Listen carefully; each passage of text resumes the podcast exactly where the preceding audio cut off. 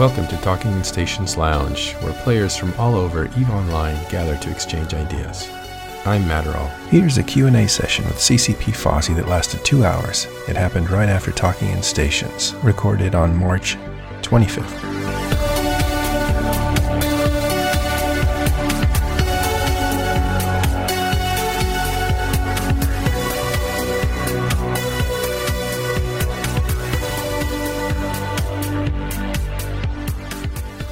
Guys are out. Nicely done. Yay. Yeah, thanks for having me. Yeah, I think that worked really well. Yeah, it, it, it didn't it, it didn't turn into the uh, to the uh, congressional hearing with the FBI guy who was saying can't comment on confidential information. I mean, I think we cut you know I think we covered what what needed again we've got this first level dev blog, right? I think that we clarified various aspects of that that now allows people to you know have some answers and be able to provide a different degree of feedback based on the dev blog, and then we'll see what comes next in order to you know what iterates off of all of this that we can then iterate off of ourselves and you know in terms of in terms of questions. I was a little bit disappointed that you didn't go further into the cycle diminishing or increasing returns thing, Doug. Well, well, because he because he answered the question the way that I thought it was going to be. Now I know that, and, and, and yeah.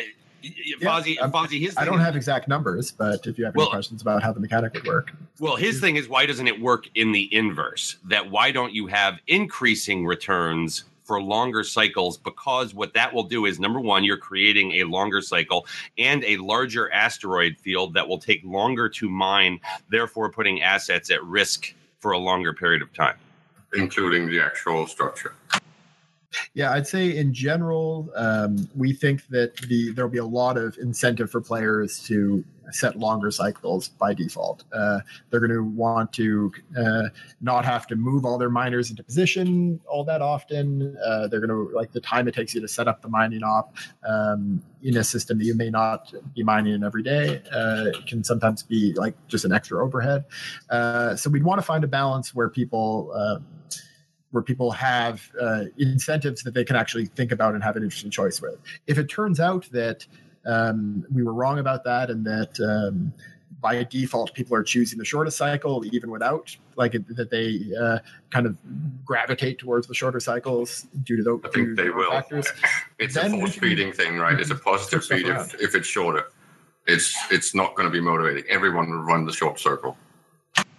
Well, they will if they've got the manpower to to to clean up the field afterwards. I mean, if even they if they don't, they're still going to benefit from ninjaing because it's bulky and it might actually be resold show, uh, close to the actual assets in space.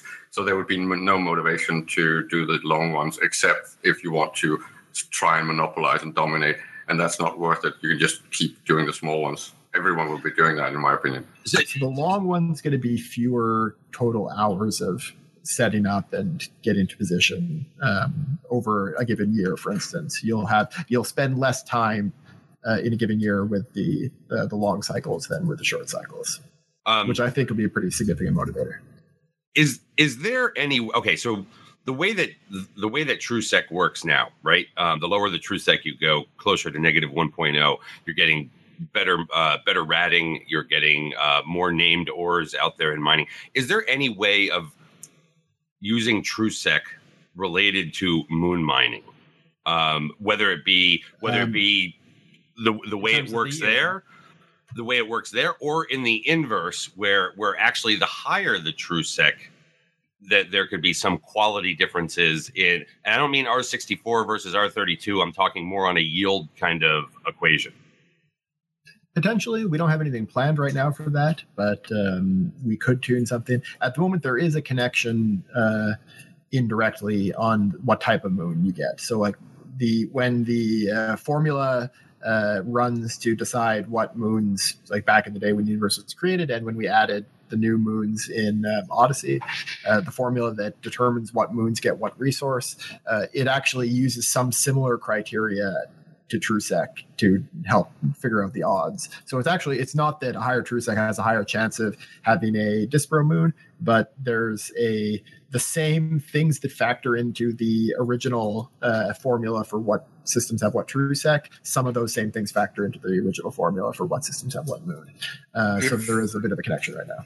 If you're putting uh, standard minerals and, and variation in the composition, could you maybe consider doing something like an inverse dependency on the cycle time? So the longer, the more of uh, the variant composites uh, as opposed to the short periods.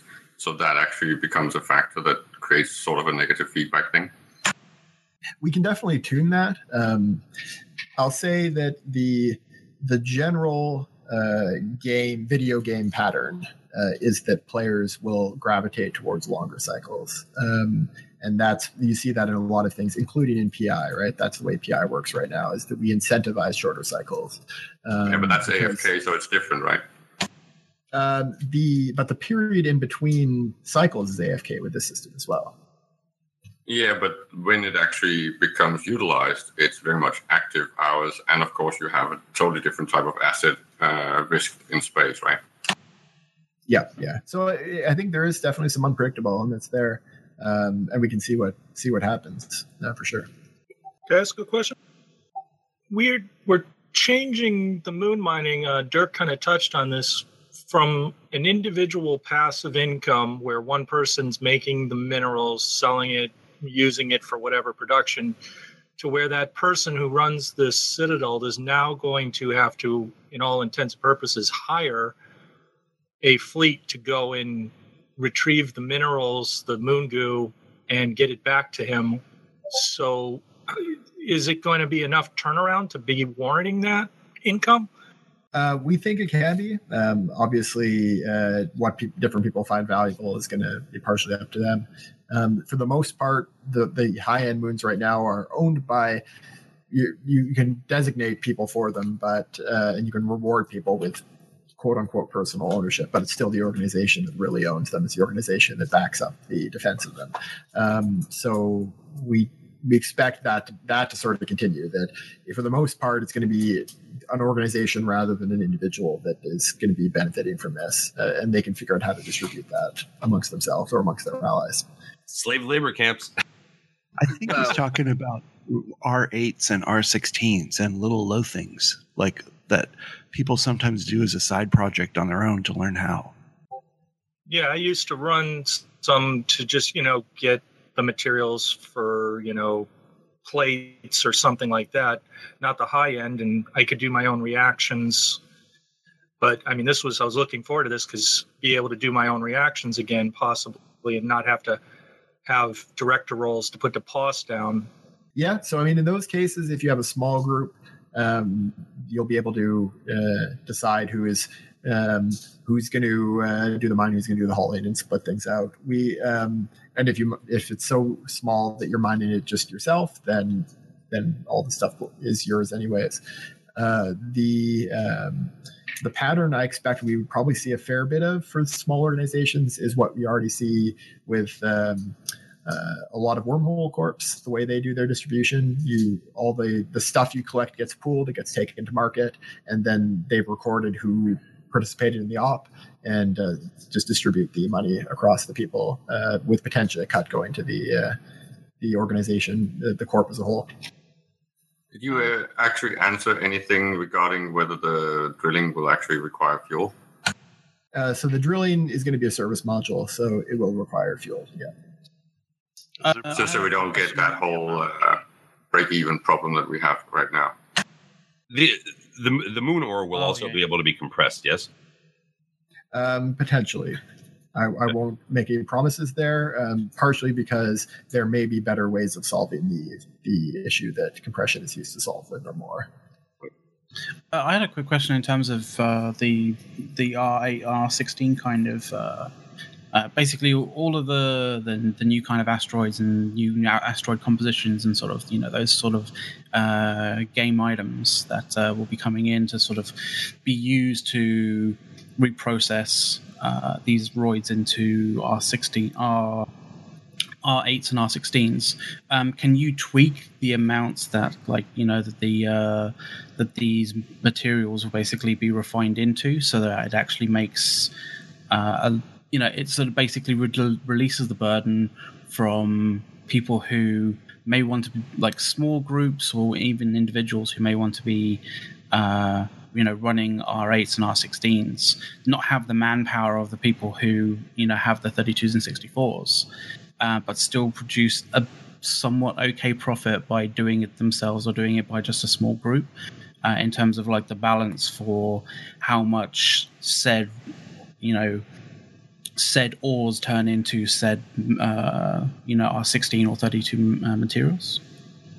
Yes, yeah. So we we have all that power with these because the idea is that these will work just like normal ores. There'll be an ore you mine that refines into a certain amount of uh, of output. Um, so we can control what outputs are in what ores. We can control the amount of them, um, just as we have over the past couple of years. Every once in a while, tweaked the composition of, of ores themselves. We can also tweak the composition of these. Yeah. Um, so we have a lot of dials to make sure we can tune it. Okay, because I, I I get the distinct impression that like if it's set too low, then people will just abandon our yeah R8s and R16s for the most part, unless they're actually, unless they are absolutely critical for you know certain people to use. Uh, so well, it is critical that some people mine them. Yeah, yeah, uh, I know. I, I, I get that because they are a critical. So the price will, will fluctuate as needed, but yeah, we, yeah. we would definitely want to make sure if we see the price getting out of control, we have the, the tools to tune that. Yeah. Awesome, awesome. I, I don't know how to word it exactly. I don't know if it was raised in the end, but I think my biggest question is regarding people in low sec. With if you have to defend your ore because someone comes on to try and ninja mine it, is there going to be anything based around it using Crime Watch? Because otherwise, you'd be taking the security status hit to defend your own stuff. Yeah, it's a question that's come up in the forum thread. It's a good one. Um, we don't have a anything planned right now for solving that. So the, the, the sort of default would be that yeah, you'd you'd shoot them and you'd get the crime watch hit, except actually the, the person manning the structure because structures can't lose sec status. Um, okay, but um, the it would be interesting to investigate options for that, uh, and we're giving it some thought because it is something that that got brought up in that thread, and that sort of brought it to our attention. Yeah, I, I didn't realize it had been brought up in the thread. It was only when I was talking to someone the other day that it suddenly clicked that, oh shit, you know, I have to take a sec status hit just to defend it if they don't aggress first.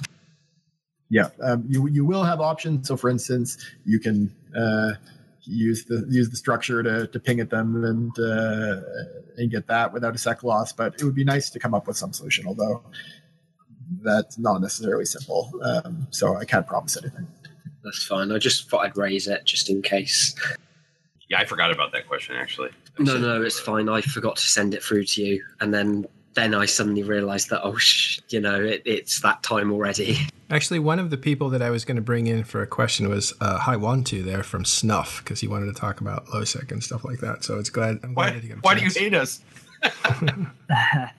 well, um, like uh, Pothney touched on it a bit, but will you think? Do you think that um, these things will actually generate content in LowSec because you know obviously mining isn't that prominent in LowSec. And speaking to a lot of the LowSec leaders and stuff like from Shadow Cartel, Waffles, and PM, they're not really inclined to you know fight over these purely because if they're going to mirror citadels, it's not going to be very nice to you know take them and like mining you know in LowSec is not the same as NullSec. It's more dangerous. So what are your thoughts on that? I think it's definitely uh, it's definitely be different than it is right now. Um, we think think there there will be conflict over them. It's going to be valuable to hold them, whether it's to uh, mine them yourself or to uh, support someone else who's uh, who's going to do the mining.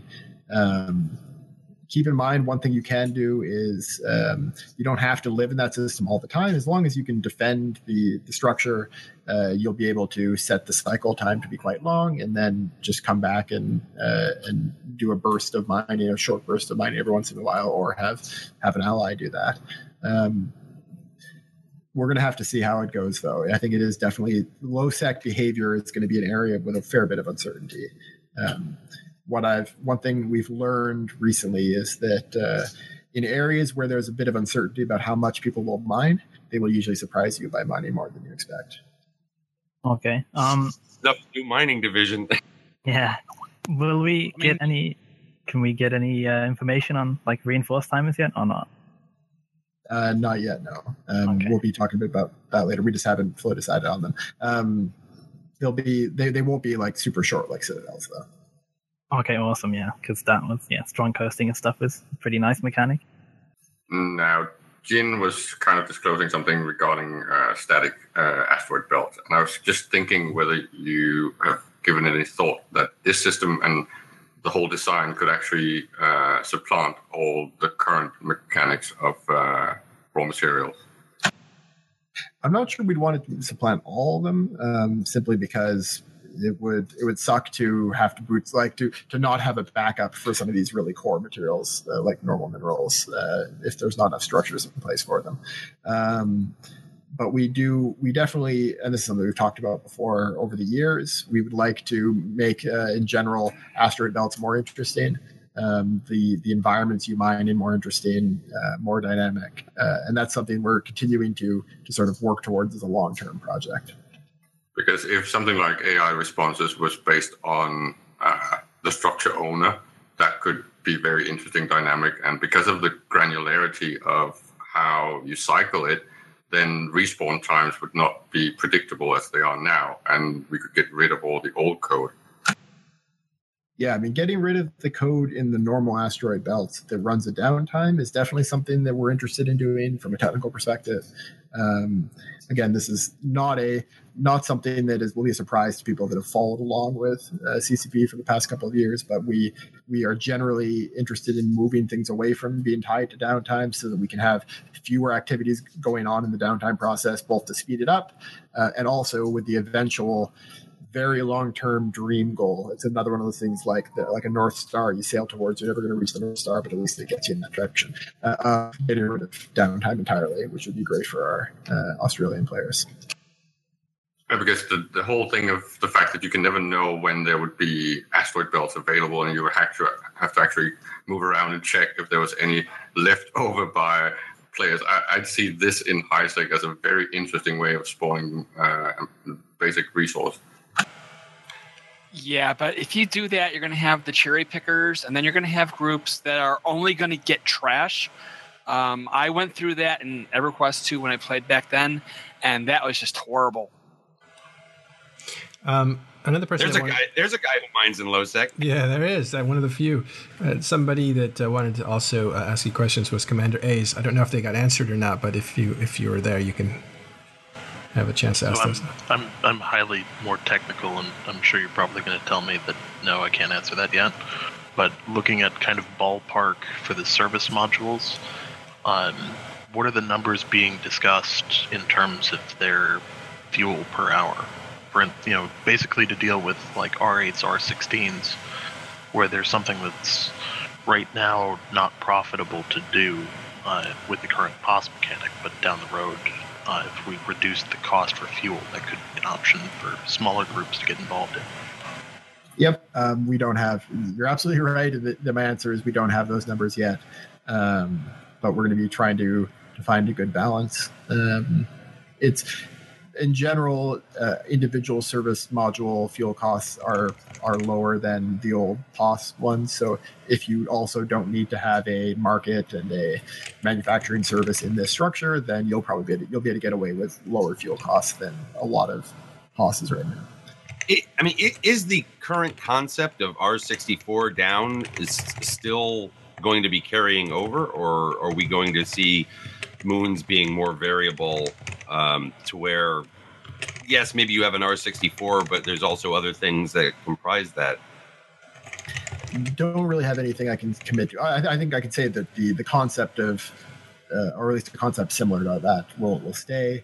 Uh, of like this is a this moon has R64s and stuff like that, um, or this moon has the high end stuff. Um, but uh, as for all the details of it, there's a lot we're still working out. Okay. A small fetish of mine, something you mentioned a long time ago now, when you were doing the whole thing with uh, capital meta modules, you kind of promised that it might actually get introduced to the rest of uh, the modules. Is that something we can expect, or has that totally been shelved? So in this, you're asking about the manufacturing of meta modules. Is that right? Exactly. Um, it's still something we want to do for everything. Um, it's something that we're generally going to be doing as we introduce new types of new like classes of modules that have meta modules um, when possible, and it's also something we want to do a full conversion of later. Um, but that probably is going to have to wait until we're done most of the module tier side.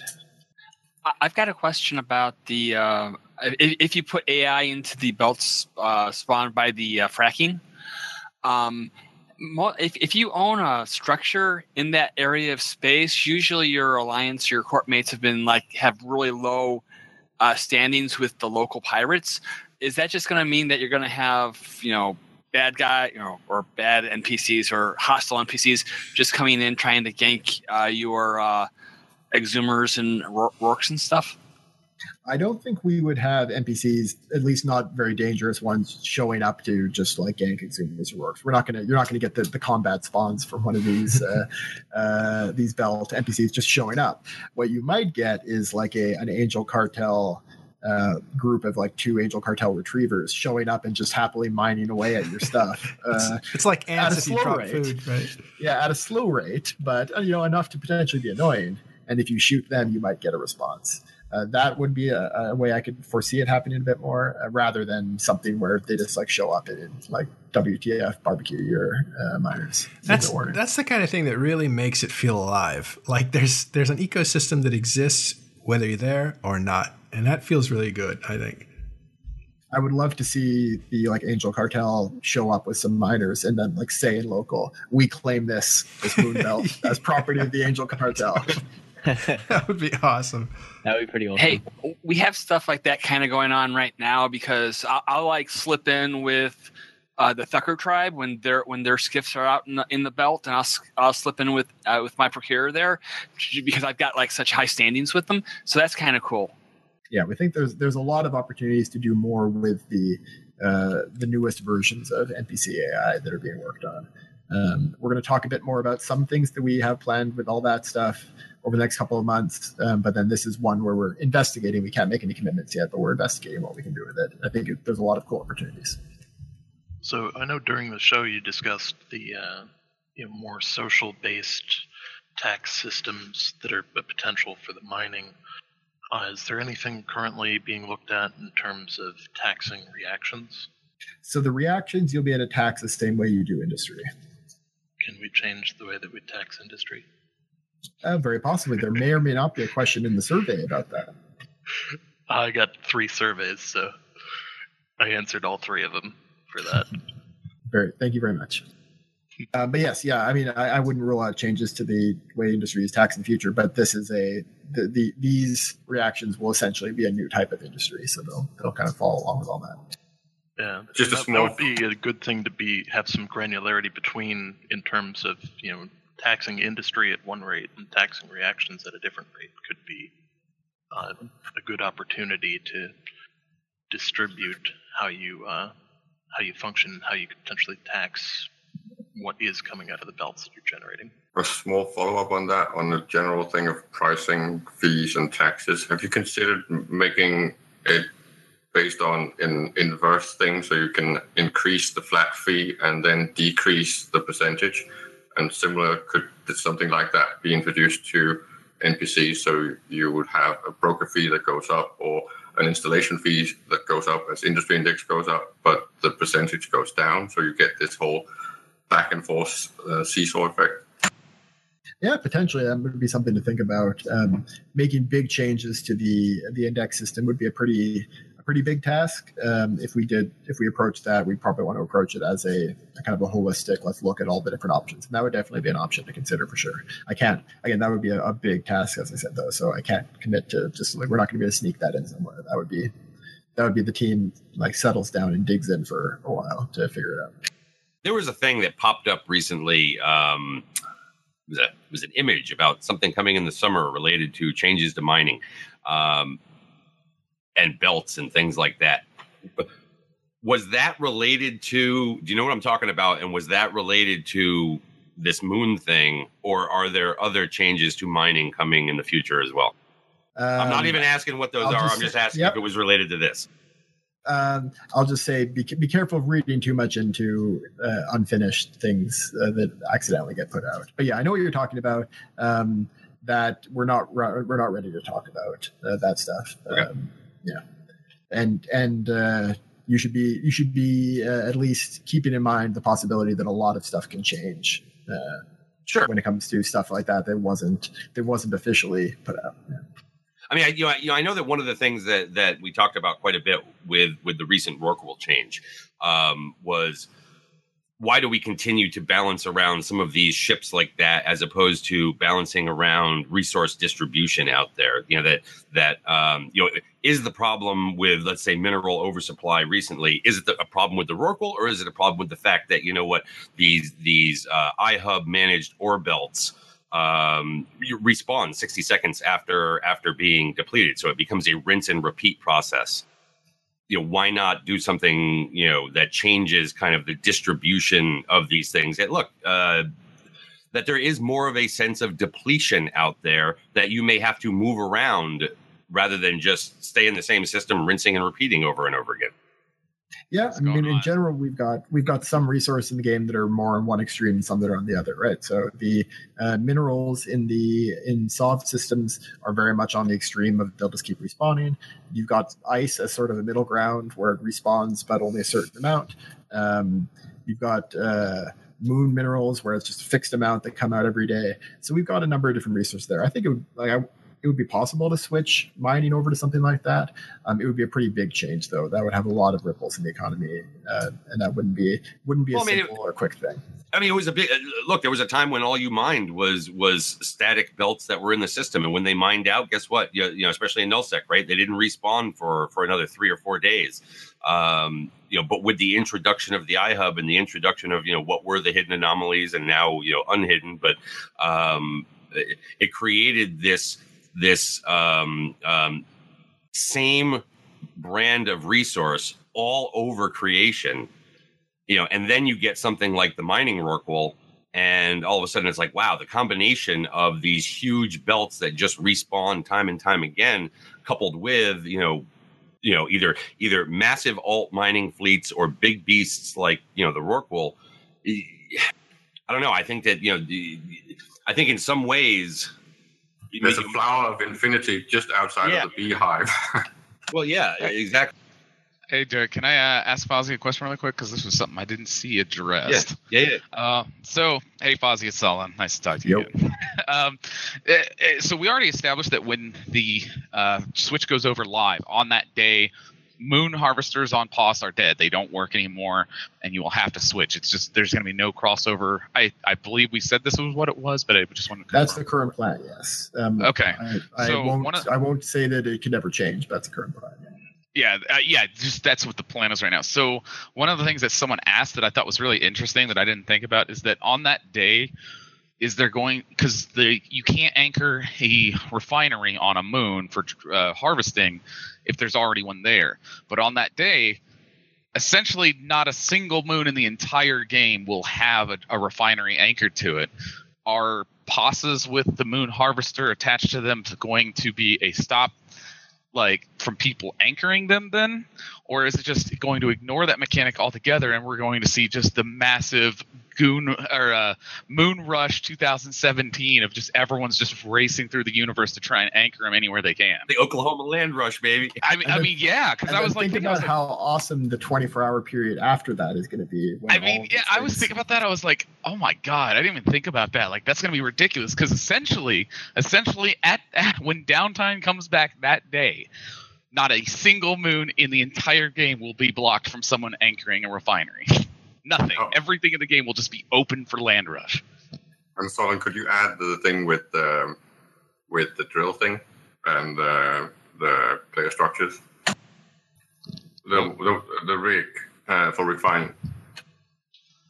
I don't the know what rigs you're will asking. be falling off of Astrahuses. The, the fact that there's going to be an interim right Oh, uh, yeah, period, yeah, yeah. right? That, that uh, potentially, if if they disconnect the the refining rigs, at the same day, there's going to be a 10 day until the thing is actually in space ready to receive those. So, so if people Yeah. then get them dis, uh, disconnected, that means that there's going to be less yield universally on normal minerals because people are sitting there holding them, waiting for the refineries to come in. So maybe the, the, there should be. That sounds like a sounds like a good opportunity for some people to take some chunk of their structures and put the rig back on that citadel so that they can take advantage yeah, of it. yeah, of course, but that was- there's going to be a hole still, right?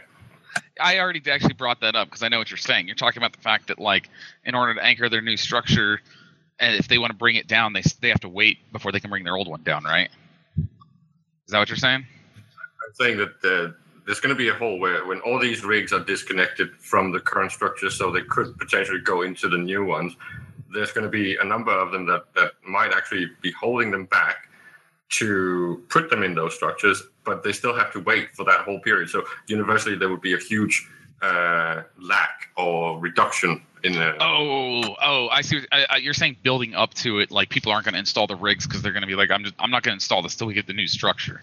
Exactly. That means that there's going to be seven to ten days until the first structures go up. That uh, the entire universe has reduced refining capacity.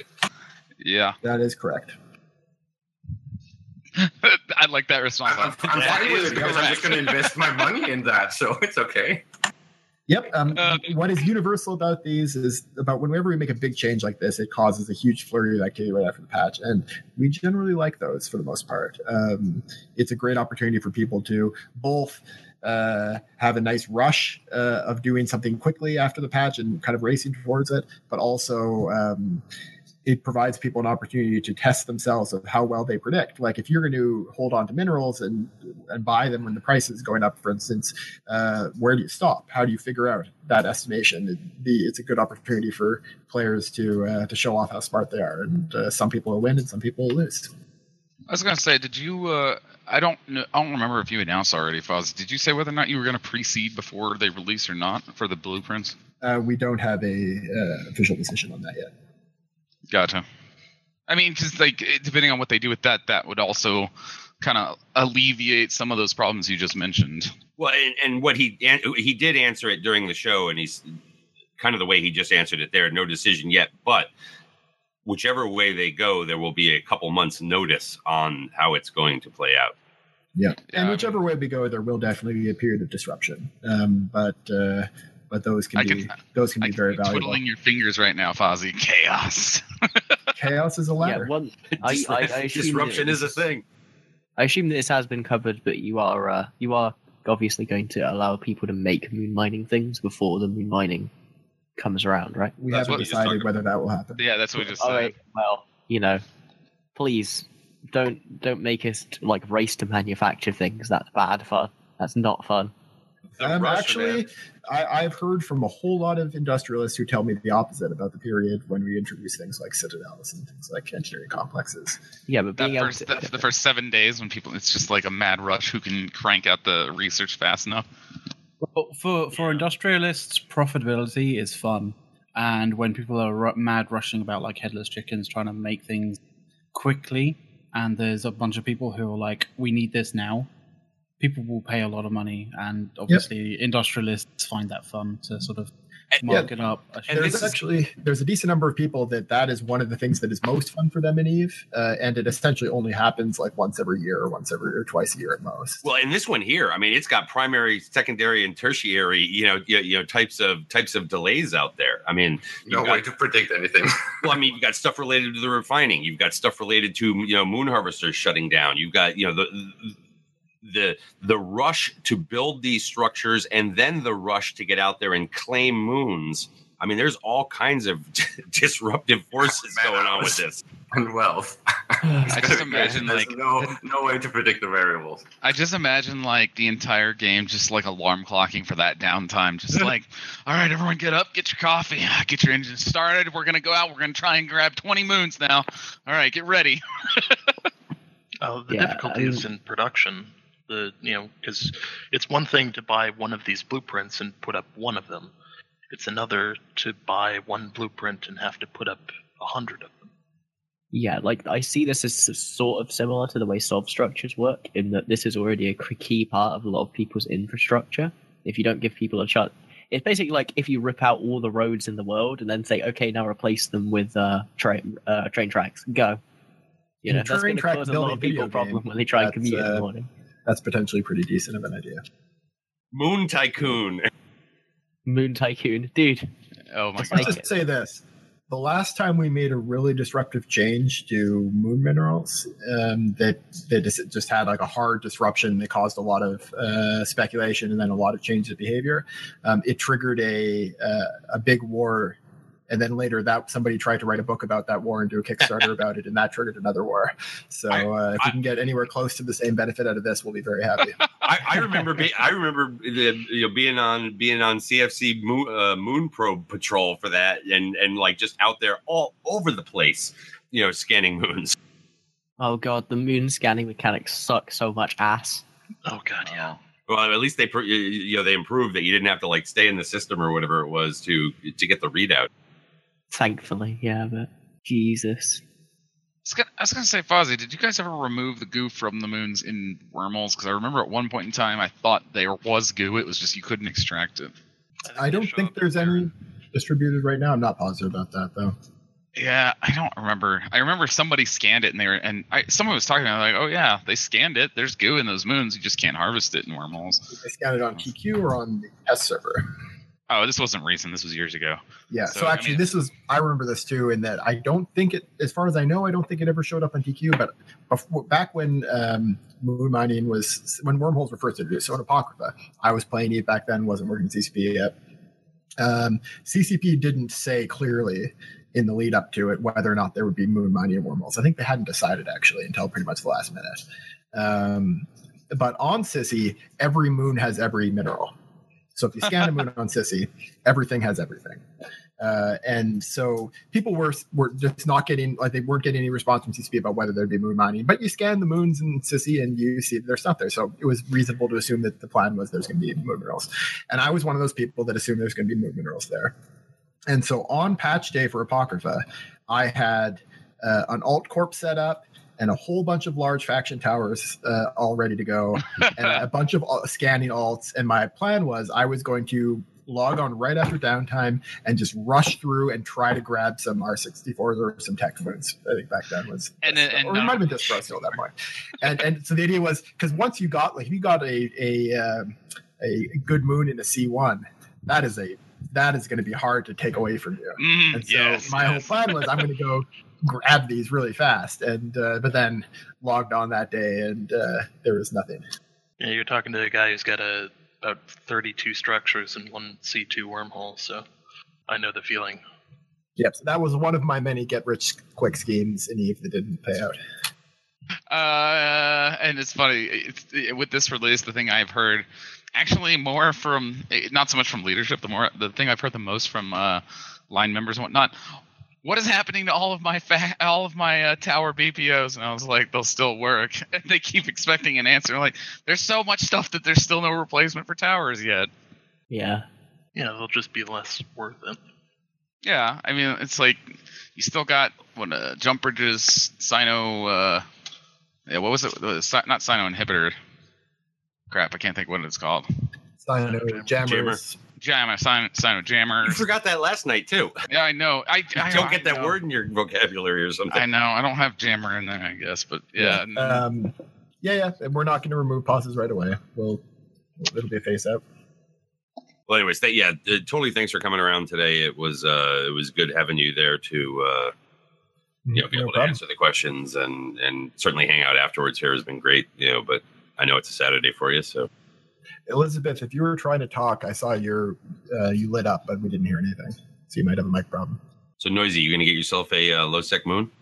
No. Uh, what I'm gonna, what I probably will do is I'll probably do a little bit more belt mining in LoSec because it looks like there's going to be a shortage uh, leading up to it, and maybe I'll do a little bit more of the uh, LoSec uh, uh, mining agents because the uh, the uh, implants might be worth more because I've got a sweet setup with the Minmatar Mining Corp. So I, I might wind up doing a little bit more of that than I've been doing lately. I was gonna say, uh, there's one thing you know everyone keeps talking about how low sec mining is dead. There's one aspect, and I brought it up in the show last night, Dirk, that uh, no one's really addressed, and uh, that was the fact that like in the dev log they state that you will be able to mine within defensive range, uh, not able to tether, but within defensive range of the of the drilling platform. I think that's the really important thing that people overlook: the fact that Yeah, the, it's in defense range. That's totally new and a totally different mechanic. Yeah, that and that's huge. So like let's say you got a really good moon in low sec, you're not going to put a medium, you're probably going to invest and put a large on it to make it so that if anyone tries to really fuck with you while you're mining, they're going to get wrecked unless they bring a legit fleet to come try and take you on. Because if you've got the defenses of a large uh, structure, that's that's a whole nother ball game then. especially if you, uh, especially if you've got a Rorq in there panic moded. You know, like it Yeah. gives you the time to literally, like, to for the that large structure to really unleash its firepower on anything that it like you know wants to be dropping on it. Well, I mean, yeah, and I, having you know, y- y- uh, given the fact that you know, you know, citadels, you know, X- XL citadels have been taken down. You know, I don't know that these things preclude you from getting in there, even with somebody gunning. No, but it's you're not going to be like people are just thinking that like a small gang of like five guys are just going to disrupt their whole mining fleet. But if you have a large structure, depending on, and I know Fozzie's listening, the gears are turning right now as to exactly how much defendability that the large structures are going to have. Um, that, that can monkey wrench a lot of that. Sure. I, ju- I just think that the the structure should come out of invulnerability if it starts shooting at anything. Hey, all, all I can, all I can say is that if the uh, structure, if this new structure has less defenses or less hit points than the Astrahus, um, I can see where people are just going to like ro- roam around, look for these things, and just kill them with uh, a couple dreads. That's what happens anyways, though. Like if there's a small path and you want to kill it, you just put dreads on it I was anyways. going to say, if, if you really want to kill that small pos, they'll just they'll hammer it, or even worse, they'll literally leave one. They'll take out your guns and then leave one AFK fucking oracles to sit there and kill the shields while you're gone. Yeah, exactly. So I, I don't. I'm not seeing where. I mean, right now, I, I'm not seeing we're making it more dangerous to extract the the the the moon goo is gonna like make people want to do this because it's it is gonna be more dangerous. If anything, I can see people using it to make ISK more than before. Because I mean, one of the thoughts say, I have. Because like if that's the case, then there's a lot of factors that could play into that in terms of like where moon prices go. But uh, I, I mean, the thing is though, right now, do you think Moon Goo is in a good place right now? Because I, I mean, I personally don't. Because if you look at the profitability right now of Moon Goo, it's garbage. It's it's so awful right now, and most of that's because like you like in Deklein, you know what you know what the best thing about when uh, Imperium got pushed out of Deklein, it finally reset the fucking you know years old reaction farms that were set up there. Like people had reaction farms that were made before they ever even nerfed it, but it's already established. I'm not going to tear it down. I mean, I may only make 10 mil profit a month, whatever. It's already there. It's going to take more of my time to try and tear all that shit down than it's worth. Mm, moons are pretty good money, dude. I mean, Yeah, I'm not quite sure where you're coming from. I run the high end. different No, he's saying that he's saying that there were old, real good really shit ones that weren't optimized correctly, and now they are optimized correctly. yeah, now now it's Like- kind of come back because like a lot of those old farms got destroyed.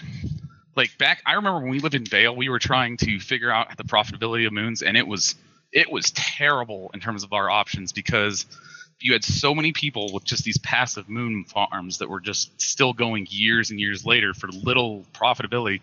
Like our our reaction farm we were looking at, it was like if we didn't go from the very basic shit all the way to the high end, it was like we were making pennies for profit, which is terrible because it's like you're eliminating that whole market in the middle. And now all of a sudden it's coming back because a lot of that got destroyed. But if you keep having that going and you have that passive shit going and there's no one tearing it down, you're going to get back to where it was. You know what I was just thinking? Um, bouncing moon celestials is going to get a hell of a lot safer.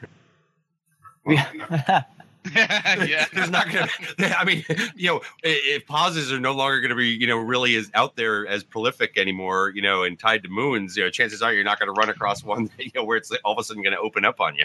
I, I was gonna eh. say it's gonna be one of those things where like you're gonna have that weird in between period before POSes are gone, that you're gonna have like members literally joining the game like, what the fuck is that thing? like, because they don't see it very often.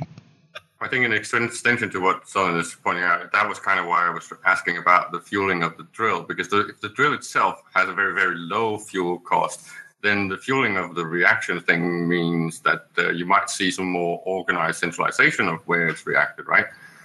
Yeah, and that's kind of and that was the thing is. There was a very large gap for a while, and moons come back up. I mean, the other thing too, though, is the profitability of Moon Gear right now is also impacted pretty greatly by the fact that there is just so much market speculation going on.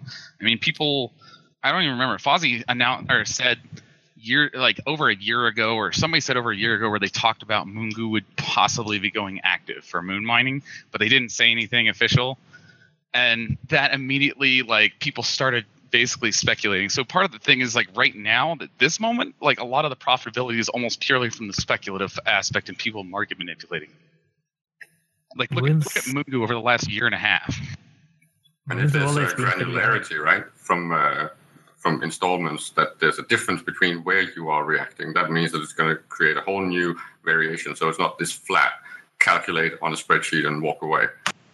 yeah That also has a lot to do with the changes for ice and and acquisition of ice. 'Cause that's you know for for right now, if you're running a reaction farm, you're running Caldari towers, or if you're rich, you're running uh, dreads. But both are going to use the same fuel. So if fuel goes up, profits go down, pushes Is some it- people out, pushes. It's a little bit like what happened with the Rorq, right? The the fact that the that the drones need to move further away in the spread out field and stuff actually added 20% on the efficiency. Same with something like this. You could have things added to man hours and logistics and composition of the uh, individual structures that are reacting things. Then you can't do the spreadsheet for perfect uh, composition anymore because there's no such thing as perfect. Yeah, I mean, that yeah. It, the thing is, like this moment right now is kind of a bad judgment in terms of how good it is for moon mining and good the services because, like I said, there's so many factors. If you look though, like a year and a half to two years ago, before the big war up north, that is kind of like a good measure as to like what will happen again, because it's like if, if it just is going to keep going back to that status, which is when moon mining was like at its worst um, worst point it's ever been, I think, at that point, because it was just like it wasn't worth it to do middle reactions. It was like you either mine it from base and refine it to the maximum level, or you don't bother, because it just wasn't profitable. So the th- interesting thing about this, though, is I think that once this gets established, it'll be interesting to see if, like, ha- like you said, how many people want to react those middle ground reactions, because the, I can definitely see people going, I just refined all of this, or I just mined all of this, but I don't have the time to do all of the reactions, or I don't have the characters to do all the reactions. Obviously, major alliances will find that, but I think you'll see people who actually just will not be able to do all the refining steps because they just won't have the characters or just won't have the time. Well, And then there's a public I think uh, there's going to option, be right? a, it's going to be a decent chunk of people like me that are out there. That, you know, I'm going from managing 35 structures in a wormhole to ripping down all of the towers and only dealing with one structure. Oh, So God, my time is going to be freed up immensely. My fucking wormhole assets, I have fucking. Oh my god, I have so much fucking gas that I'm just like, I'm not even gonna deal with this shit. It's just sitting in my hangar, just billions of gas. And I'm just like, you know what? Not gonna bother. I'm not putting a tower up. I'll just let it sit. It'll keep collecting. We're gonna get a structure one day that I'll be able to do this in. There's just so many numbers and variables that you will not be able to calculate easily with this new system because things like ninja miners, right, and things like call it neutral miners, then you're going to have things like portability and you're going to have the ACLs, the tax levels, and all these things. So it's not going to be as flat as it is now. Mm-hmm. I think there's also an option that kind of pseudo works well with renters, where I- I- renters could pay to pay to mine the field, and it would be I- worth less I have than the already total actually value had of the this field. But Yeah, I was actually talk- talking about that exact thing. I think you're going to see a lot of moon rentals all of a sudden because of the fact that if I am an alliance that owns moons, I don't want to have to go out and mine all of them. I just want to guarantee income. That's all. That's all I want. I want to guarantee income.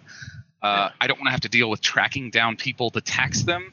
I don't want to because that's if they're going with the mining ledger. I don't want to track people down to tax them, and I don't want to hear, "Oh, I don't have the money right now, but I'll get it to you next week."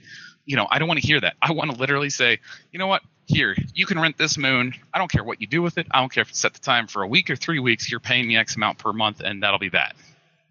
Like that'll be the easiest way for alliances to literally get their income as a guarantee rather than having to plot out who's going to do what. They just leave it to somebody else to deal with. And you know what? If because the thing is also is like what happens if someone steals your shit as an alliance? I don't want to deal with that. Just give me my money. You set it up. If you get it stolen, if you don't mine it, whatever.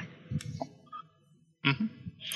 So, so in other words, you're telling me that if I want to do a little bit of ninja mining and null, I need to go find the renters.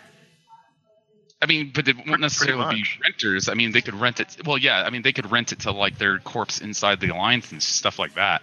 I just think that with the system, the way they described it, I think that's going to be a go-to way because that guarantees the alliance income without having to actually go and deal with all the nitpicking uh, ledger of every moon, who mined what, taxing that person. Then after they mined it, I, I mean, that would that's like asking for someone to get burned the fuck out. I mean, one thing I've s- kind of considered myself is just put it up and make it public, and just put the taxes on the refinery. And you know, yeah, it but- yeah, but you're you're assuming they're away. going to use your refinery, which they may, won't necessarily use your refinery. That's true. I just then they're going you to know, pay in it's a- logistics instead. Yeah, and I mean, then they're gonna do all that. Like I said, I, I just the way it's set up, the way they, the and information they announce, I think you're gonna see people just say, "I'm gonna rent it to you. You pay me 500 mil a month for that whatever moon or whatever amount it is, you know, and that's I what think- I get." I think depending on what you know, what moon you put it on, like uh, what resource you're extracting out of it, you could potentially put it in, put it as a public thing. Because if you if you set the taxes and you do the right calculations to figure out, you know, how much it's going to cost for you know someone to put a whole bunch, you know, in terms of fuel costs, like because that's essentially that's that's the baseline, that's the uh, that's the cost when it comes to actually, you know, um, trans you know transporting a whole bunch of stuff out. Um, really when you know when it come when you come down to brass tacks is like you know the the fuel for you know to jump something out. Um if you can set taxes below uh you know below that Yeah, I think the moons are going probably You're, you're assuming that there's an auto pull for taxes. Like that's the thing, though, is like to keep in mind. yeah they they yeah they haven't technically said it yeah Yeah, as far as what they've released, it's just going to be a mining ledger that the owner can then go and find, you know, talk to the person who mined to say, "Hey, you owe me taxes," which is why I'm saying with that system currently, no I no well, I, I Yeah. what I was saying is like um you know not not sort of not a case of oh you've mined this amount give me this this amount in tax kind of thing but in terms of refining that ore into minerals that kind of thing or refining that ore into you know into moon goo essentially like you know you you can set up that you'll be able to put in that that rig to be able to reprocess or refine that kind of ore uh, you Did know you- at a much higher did and you better guys- kind of way Thanks. Did you guys uh, exhaust uh, Fozzie out of questions and stuff? Because um, I think he's just lurking now. yeah, I think uh, he's lurking and listening to what we're saying is, uh, I want to know if there's any quiet guys that are in here that want to ask Fozzie questions as opposed to uh, more brainstorming uh, from you guys. Anything else um, Well, Liz had a question. I don't know if what you wanted to ask uh, to answer that. Liz? There's also I see uh, Noisy and um, Well, Elizabeth asked. She was trying to talk before. I don't know. I don't know if she can, but um, Oh, Elizabeth, uh, she, okay. she, she did type it in channel. It says, "I was just wondering what CCP thinks about Citadel proliferation. A lot of people seem to be complaining about it recently." Yeah, I mean, in general, we think it's a good thing that a lot of people are using the feature. Um, obviously, uh, if it becomes a load problem, uh, then we'll have to deal with it on that. Um, but I think our probably probably our tolerance for a number of these things in space that we're happy with is higher than it is for the people who are having problems with it right now. Are you going to fix void bombs? Uh, sorry, what was that? Are you going to fix void bombs? Uh, so the the general case of uh, the defenses of citadels, w- relying a bit too heavily on neuting um, is something that we'd like to change someday. Yeah, because everyone just uses max, and it gets kind of boring because max are the only thing that you can really use to attack a citadel because of neuts from the void bombs. I thought rattlesnakes were good for that. Uh, No, because then normal bombs and then point defense just kill your drones. oh, I, I thought it was missiles that they used. But um, what about um, les, reti, ret, les routers? Shoot. Le Rotier. Les routiers. Do you have any anything you want to ask?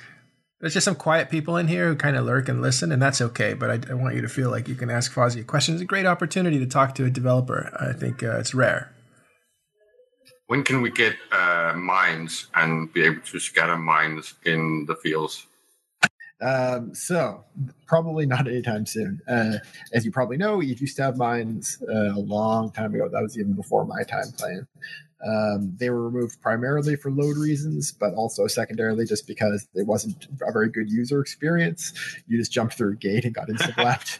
Um, so those are both problems that would have to be solved for the mines. Um, I think But if you own the field, right? If you own the grid, Yeah, but if you own the grid and then somebody jumps through a gate and dies without knowing, being able to know what killed them, um, or warps in and dies without knowing, without being able to know what killed them, uh, without having to have like active people there, smart bombing, um, that's a bit strong. I think there's pro- it's probably the user experience side of that is probably solvable with a good amount of work.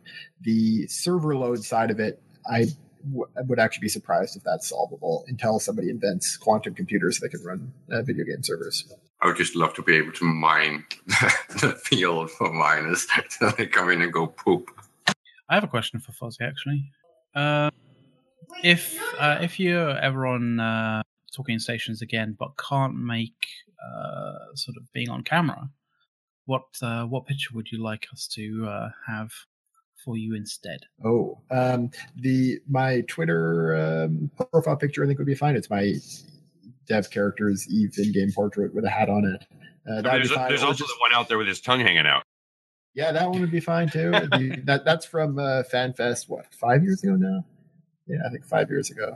Uh, that was the floppy face trend was all the rage then. Uh, um, yeah, any of those would work, but uh, but probably by default, just my my dev character portrait, either the version that's in my um, Twitter or just uh, the one off the server. Oh, okay, okay, cool. Oh yeah, yeah, yeah. That was that was big. So that was uh, a bunch of us were doing that uh, FanFest five years ago. So it got pictures of of us with a lot of. That was before I started working at CCP. But a lot of uh, of devs, uh, including with Hilmar. Uh, that was fun.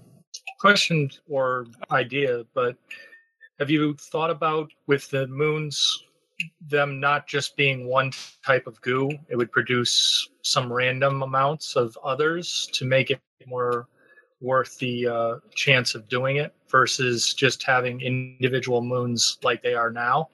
Yep, um, that kind of thing is something we've definitely considered and we are thinking about. Um, that all falls into the general category of resource uh, distribution balancing. That we don't, we're not really ready to talk uh, about specific implementations yet because we're still we're still haven't decided on a lot of things. Uh, but um, that is definitely would be a, that would be well within the realm of possibility. I think is having some variability there, having some combination of different minerals.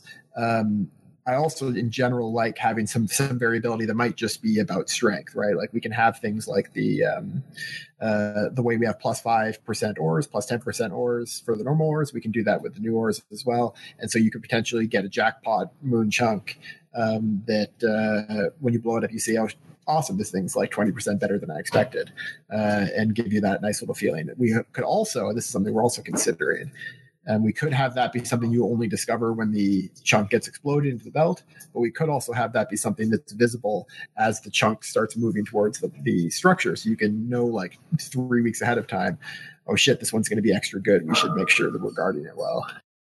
You get that, you get that warm, fuzzy feeling. So, is there at all a concern that pushing a lot of this to the active mining is going to reduce the total output from moons? For instance, you know, like right now, there's probably several thousand uh, moon extracting towers. There's likely not going to be that many uh, mining operations. Um, is there a potential for increasing the yield from these moons in order to counter for a situation like that? Uh, yes, that is that definitely has potential. Um, again, no decisions have been made, but yeah, that that kind of question is one of the things that we're considered as part of this whole that whole larger question of how would the the resources be distributed and how it would break down and what the yields would be and all that. Moon reactions will be done in these citadels to mix goos to make the higher levels and stuff. Uh, yes, they'd be done in the refineries, and it'll work just like industry does. So you uh, have a uh, a job that you can put in, and you can set it to do multiple runs, and uh, put all the inputs in, and get it started, and then collect it at the end. Will we be using alchemy? Like I know alchemy is available, but I don't think, from my experience when I used to be in it, it's used that much. It's definitely used. Um, it's, it's more value. It's not very valuable for some alchemy reactions. It's valuable for other ones. It tends to alchemy kind of acts as a pressure valve uh, to make sure that there's a supply of, of minerals, even if there's a disruption um, or if the market gets out of balance. Uh, we will very likely keep some form of that, uh, whether it's in the same form. I can't say this is potentially going to spread out uh, where the moon goo is actually situated. Have you considered any problems with things like uh, uh, balance of payment between regions and import export to HiSec? Yeah, I mean, we definitely want to make sure that there's still uh, a difference in value between regions, so you can have a concept of a region being a more a one that you're more attracted to uh, and maybe more willing to fight over than others. Um, the the trading thing. We want to keep uh, regions reliant on each other. And keep we don't want any one area of space to be fully self-sufficient. Um, but I think there's something to be said about making the volume that needs to be moved uh, lower in general. Uh, and there's a couple of ways we could approach that. It could be approached with compression. It could be approached with changing the volume of uh, moon materials. There's a couple of ways we could hit it. But I, in general, our vision, this has been something we've talked about many times before over the years, would be that um, nullsec would be uh, not fully self-sufficient, but the stuff that it needs to import would tend to be higher, like high value, low volume items, uh, and it would be to get a lot of the kind of the mass stuff itself. On the topic of M3, um, having to deal specifically with mining itself, uh, the current mining system is being based on meters cubed mined per cycle. Um, obviously, this based on the current mineral size, could create some comically large, um, comically large values for ISK per hour. For instance, the Rorqual has a potential to mine like 450 million ISK per hour on some of the uh, moon minerals. Um, so the the trick here is that uh, you're not going to be mining the moon minerals directly. You'll be mining a new type of ore that'll refine into the moon minerals. Uh, so we have the ability to decouple those volumes, uh, just as we do with normal ore, uh, which gives us all the all the dials we need to tune that and make sure it's appropriate. So will will the different types of moon ores like have you know like Arkonor is is a higher M three, um, you know as far as it has a higher M3 than Veldspar and shit like that. It's very possible that we could have some with different volumes. Yeah. Uh, nothing, I can't say anything for sure yet, though. Now, one of the things in the dev blog it mentions, and and I think actually in one of your responses about what ships will be able to do this, um, it seemed to say that all mining vessels would be able to to mine this. A Corin, your Corin, your, your key um, um, mining lasers with crystals um, um, becomes an issue, are there going to be new crystals out there for this? Very likely, yes. Are there going to be new skills attached to those crystals? Possibly. Can't say for sure yet. Skill sync. Some of that stuff is undecided. Uh, it just reminds me of uh, Futurama. I don't know, but my gut says maybe. Yeah. yeah. Are they, are they going to be just like looking at it from a perspective of uh, of you know I train a lot of new players, so it's you know if I have to tell them, hey, you got to train uh, fuck, how many how many different moon ores are there up to level four or five, they're going to go tell me to fly a kite. I, I'm gonna wait. Till, I'm gonna wait for Fozzie to drop a bomb and say that there's gonna be one moon goo and everything that can't be mined with a Rorqual, like there is in asteroid belts or something. or the Mercoxit, and just like you just hear like like thousands of players just God damn it. Actually, was just helping a rookie the other day who got himself blown up by Mercoxit. I Oh, wouldn't. what? I wouldn't. Really? I think it would be kind of interesting if there was a somewhat, somewhat of a Mercoxit kind of uh, mechanic in there. Yeah, and I mean some of that could be a hard limit, like Mercoxit. Some of it could be soft limits too. Uh, we can do that a bit with the size of the asteroids, right? Um, encourage different, encourage a, a distribution of roles between different ships. Oh, Please note, I did not suggest R64s, R64s explode like Mercoxit. That would be awesome. Please note, I did not suggest that. Uh, Fozzie did not get his idea from Sullen. Sullen was not responsible for creating this. I think one thing that's pretty clear is how many different levers you have to work with on how you can adjust things. Uh, it's not just uh, two or three per scenario. You have all kinds of different things that you can bring to bear to kind of bring creative solutions. Which brings me to why create uh, that function where a Rorqual has to use a rock to be safe, more or less, because it kind of feels like that one was a little bit forced. Uh, it basically came down to we wanted to find a way that was as undisruptive as possible to uh, a Rorqual defending a mining fleet, um, but that also uh, preve- blocked as many of the problematic issues we were having with uh, the panic module and other situations. So specifically with tackle and entosis. Um, and this and this was a way of uh, ensuring that uh, you, when you're using that powerful tool, you're within range of an asteroid belt, which both meant that when you're doing normal mining, you're going to have you're going to be in that situation where you're near asteroids, and also if you can if you're not mining and you just manage to uh, maneuver the situation to end up in an asteroid belt, then you can feel pretty clever about that. Well, I just feel it feels kind of weird because you're like, don't touch that last rock. I need that, you know. Or everybody, everybody, clear the field before I empty this last rock. that's that's what Mercoxit is for. that's true, but uh, and also it's the panic anchor. Yeah, I mean that's the kind of that's the one of those things that uh, you you saw a lot of panic from people that don't mind much, and less so from people that do, uh, because of the fact that a lot of people may not have realized that yeah, yeah there is there is stuff in these that that uh, your Rorqual is not going to be clearing out. Yeah, but also the gate travel thing seemed like, oh, you're kind of. I guess it's fine. It's kind of like you're swimming in the deep end when you decide to take that gate. You know, you're not going to have. I mean, that. wor- worst case scenario, you're as defensive as a force auxiliary, so you're you're still in a pretty good shape. Yeah. Oh, by the way, Corin says sorry about the whole um, hot miking thing. He's in. He's currently in uh, at the the Eve Glasgow meet, and said that like everybody says hi from there. So Oh, say hi for us then. Yeah. Hi, hi Lockfox, and uh, yeah, hello to Corin. Oh, hey there. Uh, so I don't know if I missed the conversation about the new refining, uh, not the refining, the reaction mechanics. Has, have we discussed that already, or did I miss it? No, No, we never even bothered talking about it today. no, but go Uh, ahead. So one, I'm a little annoyed just in that in that whole my my personal flag to bear is the I want industry to take so much time and energy that industry is a meaningful uh, specialty. So uh, and and we can fight that one more directly later. But the bigger concern I have is with drug production seems to be completely foobarred by this change with no mention on where it's going to go in the chain uh, moving forward. Uh, so drug production will just fit into reactions. Uh, very likely it'll be a separate reaction service module. Um, we'll probably have three: one for uh, Tech Two, one for hybrid, one for uh, drugs, uh, and it just like the uh, the advanced materials reactions, it'll work like industry.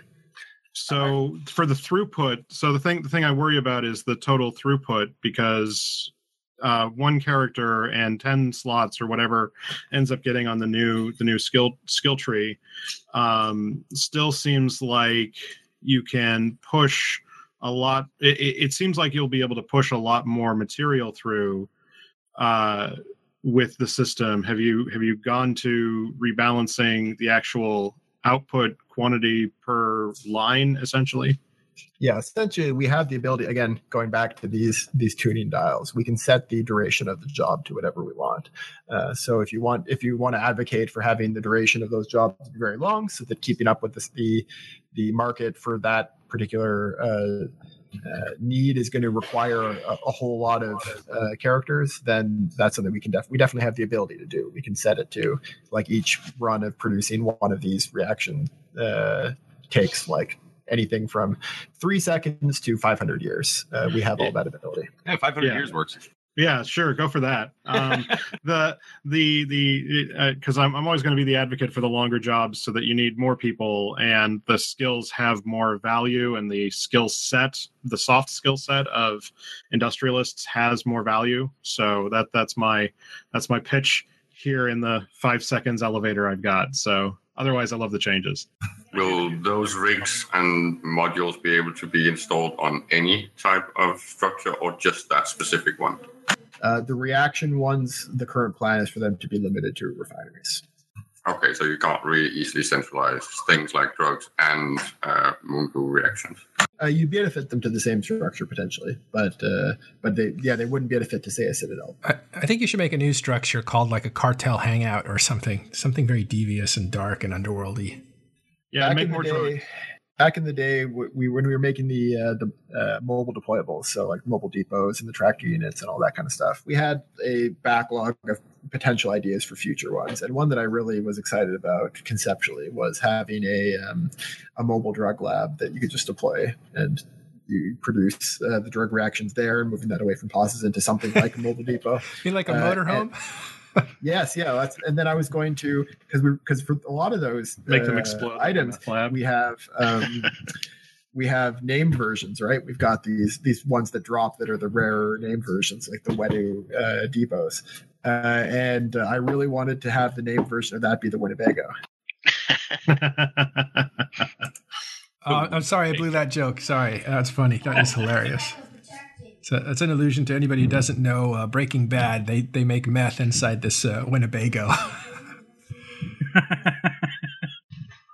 I'm all for uh, industry labs that can burn down uh, by your own by your own uh, stupidity, by your own by your own bad bad hand, not by. Uh, Oh, maybe other that players is something burning they you should. down. Maybe that is something they should introduce for uh, drug labs. yeah, variables of explosives. Yeah. Yeah, you go you go you go run it super hot and it explodes and you lose everything. There's Uh, a bit of a there's a bit of a uh, conflict between uh, encouraging players to set up public facilities and having it burn down if someone makes a mistake when doing in the industry.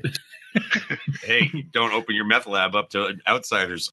Yeah, I'm still waiting for one of the big maker spaces out here to have some terrible breakdown like that.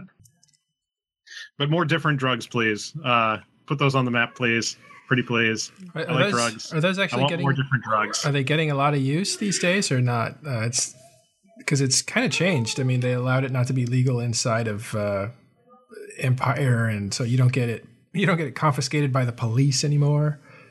no more stop and frisk. Yeah, yeah. So are people using those a lot? We did see a bump in usage when we um, uh, legalized them. I know I use them.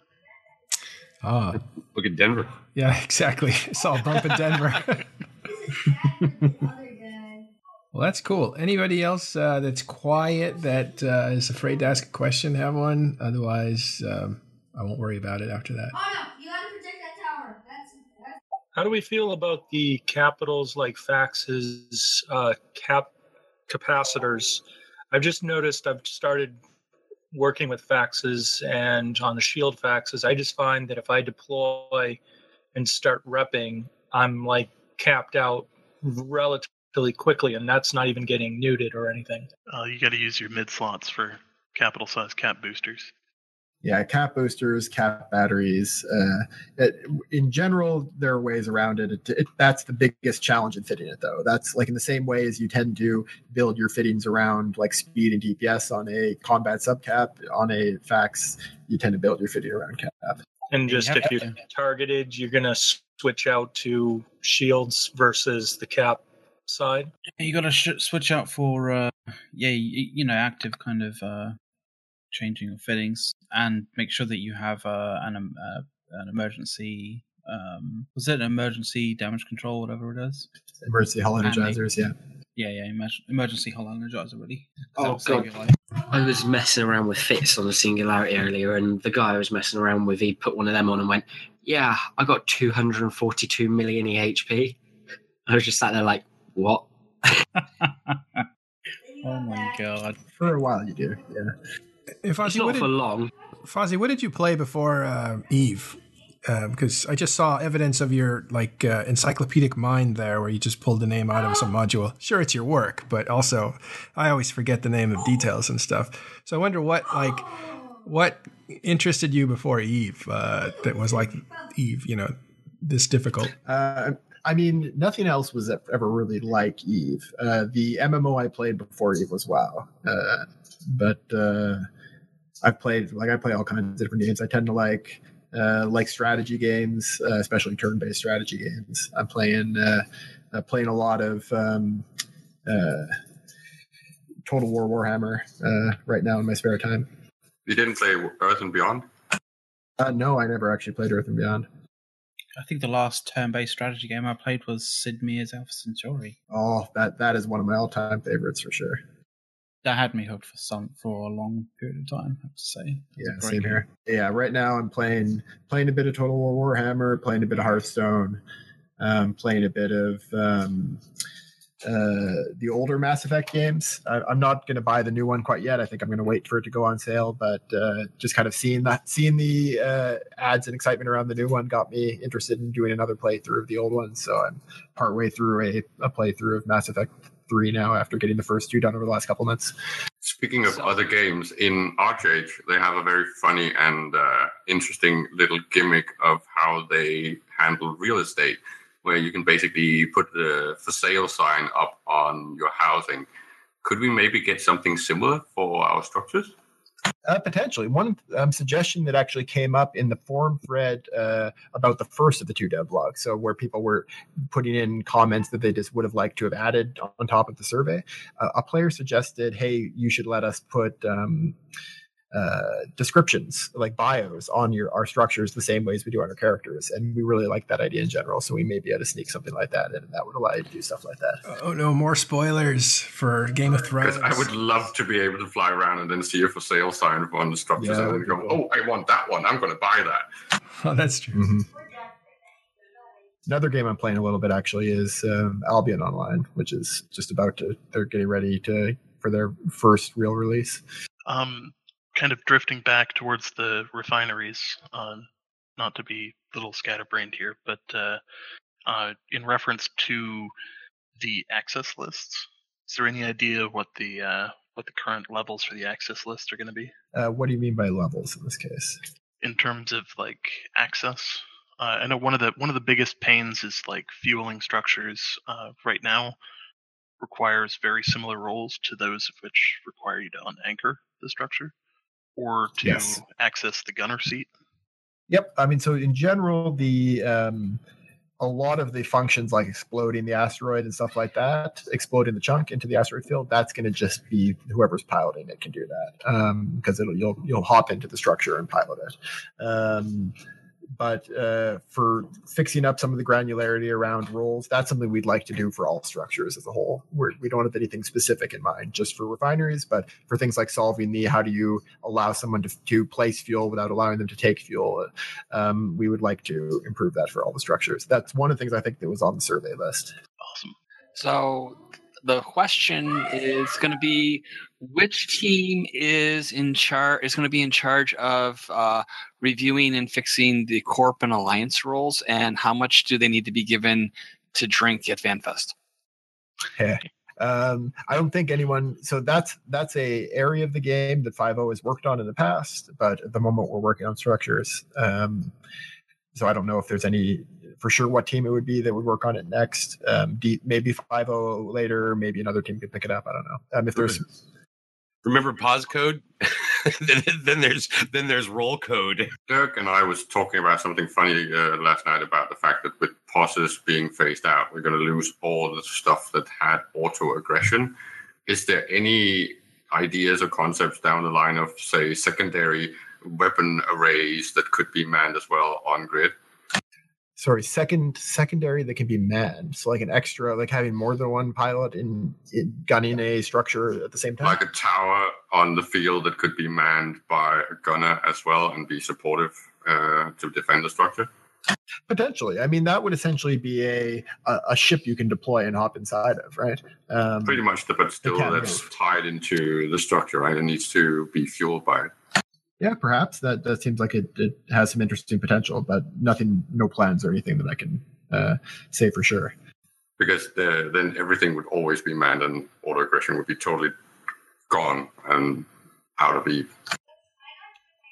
Um, I have a question. The uh, one of the things I wanted to do, and it's still something I intend to do, is to give space tours to people. Either FC them through hostile territory and talk historically about the systems, and I mean like player history. Um, to go to landmarks, and I mean like player landmarks. Um, and I asked, I, I think I asked uh, CCP Falcon this at uh, Eve Vegas. Is there why isn't there any attempt to kind of capture some of the history that people made in the system descriptions or things like that? Um, I think the biggest reason probably comes down to just work involved. Um, what may help with that is that we're sort of we're spinning ISD back up a bit and increasing its size, so that may give us some opportunities to get some more volunteers involved. Um, but uh, but yeah, that just seems like it would be the, the, biggest issue, the biggest roadblock there would be the amount of work involved in all that copy. Um, there's also the challenge that uh, it's really we tend to get complaints when we do stuff like that. Um, yeah. People not feeling that their side is being described enough. People not feeling people feeling that we're biased one way or the other. I mean, we saw the reaction we got when we just introduced some backgrounds for characters that they could optionally choose, uh, and uh, that then caused. Uh, one of the biggest rage explosions uh, from certain individuals. Uh, so I, I, think it would be hard to to avoid those problems, which would definitely be an issue a yeah. little yeah. segue, Fozzie, if you don't mind. Um, the videos in space, which is fucking amazing, right? And they're also in the captain's quarters. There's one little thing that I've been wondering: why is there not a collidable structure associated with that, so you can zoom in on it and maybe even get its audio? So um, there's, I'll answer that, and also there's one from the chat here that was asking about that as well, uh, or similar. Um, I think would, we've thought about doing stuff like that, and in practice, I think there's actually some work being done on maybe allowing some of that, like allowing you to right click on it and then view it in a in your in game or your out of game browser, or use it as a link to a website or something like that. That might be useful. Um, so I think that might might help with that. Um, and then the other question, but I don't can't say for sure, unfortunately. Um, they they're technically speaking, they're parts of the station geometry instead of separate objects. So that's why you can't like zoom in on them specifically. Um, and then the question from Chad about why can you control the ads? Not I not at the moment, but maybe someday. That uh, um, seems like the kind of thing that might be interesting to look at at some point. But I think right now they're mostly focused on trying to get the the mechanics of those uh, into the best place possible for general use if the Mittani wants Imperium citadels to not have CO2 heads. what I'd really like to do is introduce structures that are nothing but a big ad screen, right? And then and then let you drop that in your opponent's headquarters and uh, just run an ad saying you guys suck. yeah, that was supposed to be one of the, I thought one of the structures that you were going to have at least on the early road. it was. Yeah. Yeah, is it possible to, to put the sound in there so you can actually hear the sound if you so, so you can drop you, you, can drop a building and blast Metallica at your uh yeah it's like horrible oh, how much for great. space ad block? Yeah let you change the background music of the system to whatever you want. Psychological warfare. Exactly. I mean that is classic Eve. It'd be comical to add a ship to your fleet acted like a bard, basically. Bring back the jukebox now yeah. in space with videos. yeah. Hey, I, I, was no, thinking. But is it is it possible technically to to have the audio from the video in space so you can actually hear it when you're flying close to it? Is that possible as an ambient thing? There's no sound in space. I'm, I'm not sure. Um, sounds like it would probably be technically possible, but I don't know, unfortunately. I think it's fair to say that might turn into a disaster because, you know, you don't want to put too much too much stuff that affects other people in the hands of certain people creates mm, griefing opportunities. But ISD has been spun up again. That's great. Um, how do you apply? I think there'll be more talking about that in the future. But yeah, the plan is to to start to do more inviting. I don't I don't know when we're going to do the public uh, kind of request calls for for applications, but so that I'm sure will happen sometime soon You do private invitations right now. At the moment, I think we're just moving over the existing ISD people. But I'm I, not I, positive. I know that Lysis just got accepted. The heretic got accepted. Yep. You know, fun fact: I got turned down for ISD back in the day. I did too. I, I applied. I applied for Star back in like 07, uh, and uh, they rejected me. and, and now you've got, got your revenge. Like who's laughing now? yeah. That's the story of Eve, where you uh, you're wronged by a, a big system. Yep, I'm actually infiltrating CCP here. Yeah, exactly. You're waiting for your moment. Once once Hilmar gives me access to the the vault that has all of CCP stuff in it. He'll, he'll drop all those ISD guys, boot them. Well, that's cool. I always really enjoyed the uh, the official news service of um, CCP. Like when I, I would always read those things. Those were fascinating because they felt a little a little uh, more official. All this all this third party stuff is. I, I can't get away from like you're biased this, you're biased that, or it's you know you're just gonna have haters on every side of it. It's always a challenge, yeah, and and just often it's you have to dig through people trying to troll you, right? So like that's where the the wonders of things like do you guys remember back in the day when the uh, first ISD articles about armor hacks got released? And uh, the the players they interviewed said we call it the fist formation. We just we uh, uh, penetrate deep into the enemy line with a fist, and, and so that all got written down. And so that was like, yeah, that's that's part of why if you hear somebody reference, uh, you, it, you don't describe it that way much anymore. But for a while, the joke was that armor hacks were were fist fleet. Talking of news, um, are we going to see many more scope videos? I expect so. Um, Okay. I think, I mean, the uh, that CCP Loki is behind those, and I know he's working on stuff for FanFest, so I would assume that that's probably what's been eating up a lot of his time, and that he uh, you'll see a bunch of stuff at FanFest, and then he might be able to get back on a more normal schedule after that. Okay, cool. I just obviously some people have said recently it's died down a bit, and I just, you know, you just saying news, it kind of clicked in my head. Yeah, those are those are a labor of love from CCP Loki, uh, and uh, so it, it depends pretty heavily on what he has time for. That's cool. Drifting back towards uh, drug manufacturing, is there any talk of changing the way that uh, you get the BPCs for drugs? Like currently, it's a drop-based system for.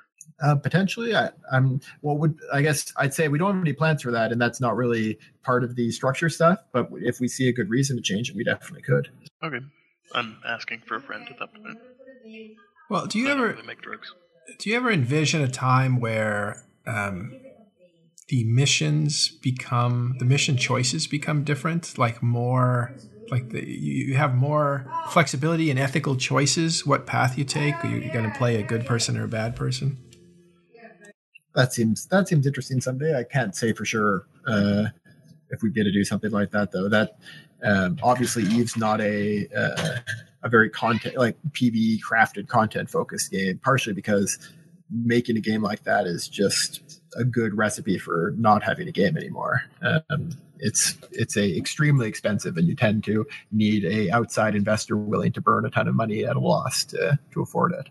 Um, but uh, allowing people to write those stories themselves, make more tools for that, I think would be the way would be more likely to be approached. I believe. Way back in the day, you actually talked about uh, agents on structures. Is that still on the table, or has it totally been abandoned? I mean, I wouldn't, I wouldn't say we would never ever do that, but uh, it's not. We don't have any kind of fixed plans or something like that. Well, the reason I asked my question is because that's a few a few people that I introduced to the game left because they were like, I don't want to have to kill the princess. That's not that's not how I would do it, and there's no way not to fail the mission if you don't. So it seems Yeah, like yeah. they're kind of trapped into this bleakness that they don't want to belong to necessarily, and so it kind of clashes with their. Well, I mean, you don't kill her. She gets. Uh, if you're talking about the the damsel, well she gets. Uh, she ejects just fine from the structure, and you take her back to her. Uh, uh, to I guess I don't know what her father or something like that. Hmm. I mean, she probably doesn't want to go back because she keeps disappearing. So it's probably just somebody who's running away from home, and you you keep taking Okay. them back, and they just don't want to be in their oppressive family situation. Okay, well that makes it a bit better. Hey, Tiberius finally made it! Oh my god, that's Oh. awesome! He couldn't Oh, make I'm it to sorry the I missed show. the show today. I, I really wanted to do it, and I was sitting at work, and I was like, "Do I put a headphone in and just like sneakily listen in during this training session?" do Well, Fozzie's been nice enough to stick around answering a bunch of questions and stuff, so we're we're all taking advantage. oh, cool. I wonder why I was so busy in here. Now I know why. yeah. I- I'll tell you what though, uh, CCP has or, and Eve Online has nothing on some of the things I've seen in games. Like in EverQuest two, there was a um, a quest line where you had to go and help slavers and capture their runaway slaves and bring them back and all of this other crap. And I w- and I was on I was on the uh, good uh, side of the thing. I wasn't on the evil side. Yeah, the, we don't good have as much of those. We don't have as much of those crafted story things as, as a game like EverQuest do for sure. Where, where we, we make up for it though in volume because every time you every time you kill one of those NPCs, you're killing like seven thousand people or something. So I do appreciate your support for EQ2. I was going to say Carneros is in here, who's a producer for EverQuest. So you have something to answer for. Yeah, and I, and I and I think that uh, that uh, he's got a uh, dark elf uh, alt someplace. RP brutalism. Not a dark elf. Um, I got a question going back to uh, going back to the refineries again. Um, I got kind of a stream of questions coming from my alliance, so I apologize if I start overstepping here. Uh, is there like on the um, Sotiyos, you can see certain things being built and certain activities. Um, is there any talk of that happening in the refineries to be able to tell what modules are active or what service mods it has? Uh, potentially. So we actually don't have that with Sotiyos right now. Um, we we were considering doing it. We investigated some options and we put a teaser image in at the bottom of the dev blog. Uh, but that isn't actually in place with Sotiyos.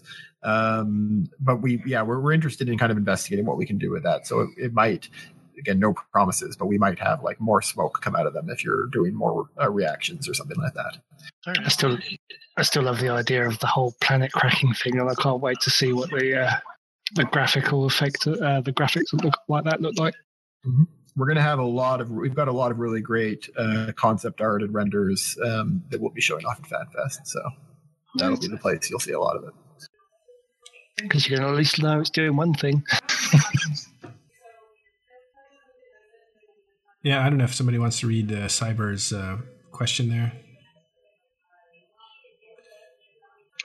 Uh, yeah, that's a good question. What do you think about the um, cost and commonality of Machariels and other faction battleships right now? Yep, I think they're. I think they definitely are a bit too cheap right now. Um, we've been seeing an overall decrease in the price of faction uh, battleships um, uh, over a pretty long period of time, or of, of pirate battleships. I mean, um, over a long period of time, uh, and they've definitely gotten to a point where they're a bit out of place for their cost. Um, I can't say for sure what we'll do about it, but uh, it's definitely not something we're we're super happy with right now.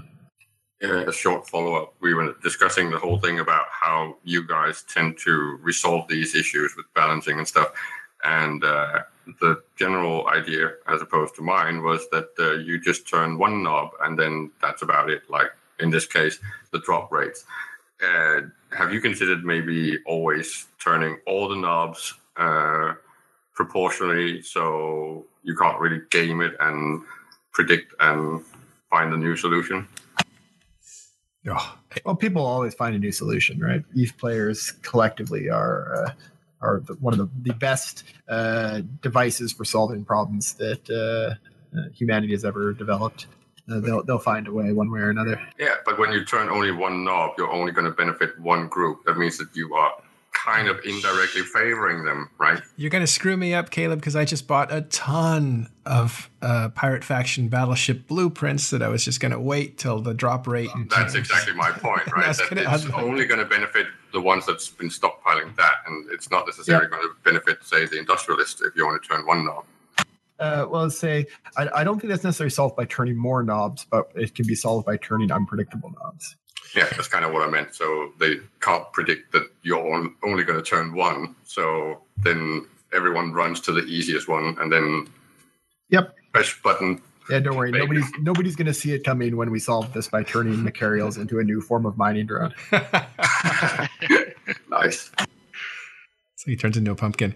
Well, there goes that fortune. Now I have to build all those things. hey, I think mining battleships have a future.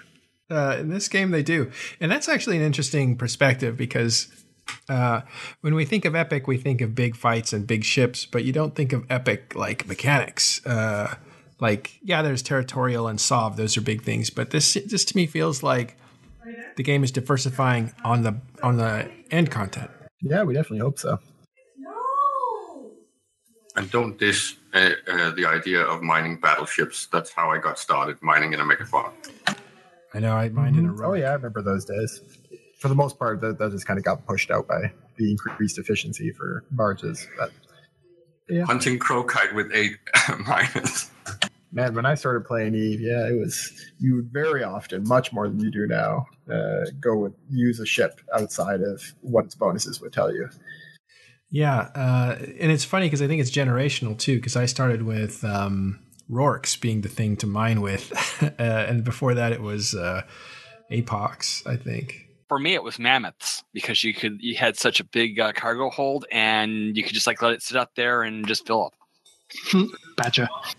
That was the funny thing about mining Megathrons. You had to constantly pull to the can because it just filled up so fast. That's that's why I didn't use it. I, I like the other thing where you have a big cargo hold and a small laser, as opposed to the opposite, because then you could you could just leave it there AFK, and it felt like you were making money overnight. Yeah, I, I did I remember that. doing that. I, I did that when I was uh, when I started playing because when I started playing Eve, I was also uh, playing EverQuest 2. So I would like put my mammoth out in a belt, let it start going, and then just uh, go and play EverQuest 2. And that's kind of brings on a small question to Fozzie while we have him here. The idea of uh, having specific cargo holds uh, that you introduce to uh, the industrial ships, um, the idea of uh, putting them on something like rigs instead, is that something you've considered again? Because that would mean that you would force the ship to become specialized and you couldn't just easily convert it to something else.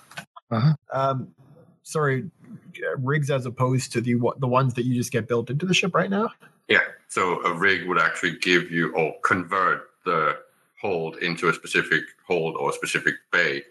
And that way you could basically create your own industrial.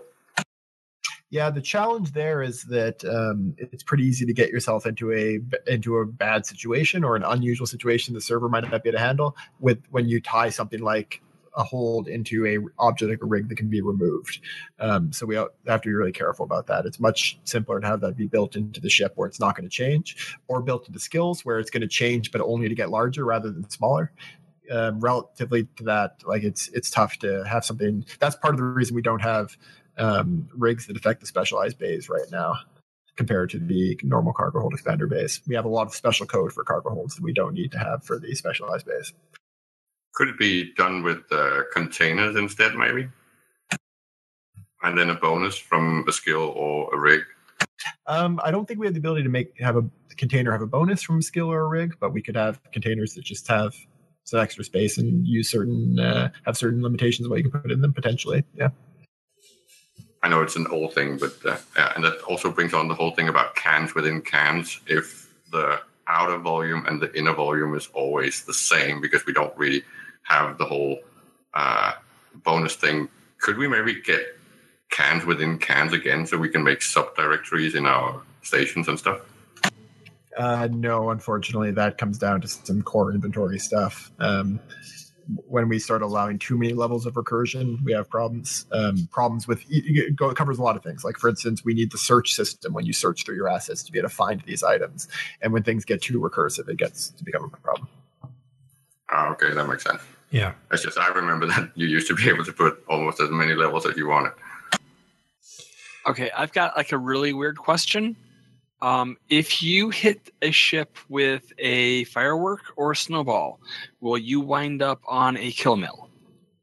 I don't believe so, but I'm not positive about that. Hmm. Because yeah, because I was like wondering because uh, my theory was you could shoot a fireball or snow or uh, fireworks or snowballs at goons outside of the station in lowsec, and then let the gate guns hit them. Yeah, I mean, uh, I don't believe that gets you in the kill mails, but it might. It's worth a try. Um, I, it depends on how the code for those is implemented. Um, Yeah, and then I don't think it cause. I think it needs to cause aggression to get you on the kill mail. okay, yeah, because I I, th- I told Mynxee I was going to do that when I was in Signal Cartel, and she said no, just that would be too close to griefing. Yeah, too much against the uh, uh, the credo. Yeah. Oh, you're familiar with the credo. Oh yeah. So how much how much stalking do you do for Aviv players? Do you ever, as a, as somebody who writes up news and is always looking for the stories, large or small, do you run across things here and there that are like kind of interesting and quiet, or you know they're not making uh, the the usual meta sphere of news? I mean, yeah, it's always it's always great to see people doing unusual things, and Signal Cartel is a great example of of a group doing something outside the box, right? It's it's a um, it's it's a very Eve like uh, organization, and that they're not they're not tr- just following along what would would be suggested by the the simplest reading of the mechanics. They're creating their own goals and creating their own incentives. Um, yeah, it's always great to watch that kind of stuff. Uh, But comments from you have led me to to see find interesting things like um, like the one guy in a skiff that beat off uh, or beat up a bunch of uh, people who were aggressing him when the skiffs had just Mhm. kind of been rebalanced. Or took out battleships, I think, or something like that. Uh, yeah, it was some Black Ops, I think. Yeah, yeah, yeah. It's always great to watch, look for those kind of things. We always keep an eye out. It's pretty, it's pretty common for when an interesting Eve story comes up for, um, and anyone in the company sees it to send it along to, uh, to a, a sort of a non-work. We have we have a um, a mailing list everyone can sign up for that's just non non-work related stuff we call it spam you can just send whatever you want to that and uh, it's not not unusual at all for uh, interesting eve stories someone's discovered to get sent along to spam All right, how do I get that? How do I tap into that? Because I'm looking for that. I think you'll have to talk to the NSA about that. The, the yeah, okay, I'll go through our government. NSA. no problem there. I'm sure they got it. But that's actually that's the holy grail for for Tiberius and I, who every once in a while are like, God, I just don't want to say the same old thing that these people are the same people that were at war before or at war again.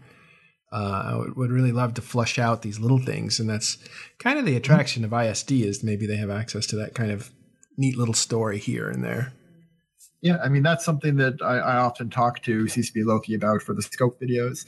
Uh, we'll chat about uh, whenever I see something interesting. I'll try to pass it along to him to uh, see if it's worth putting into a, or if he can put it into a scope video, um, and or into the ticker or something like that. And so the community guys do the same thing. So it's pretty uh, pretty common. We try to highlight those sort of things, uh, let people see the unusual sides of Eve.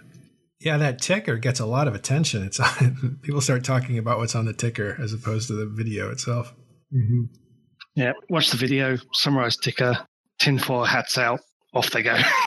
and then you get and then you get a 500 word Reddit post about the ticker. yeah, do, do you ever? Go ahead.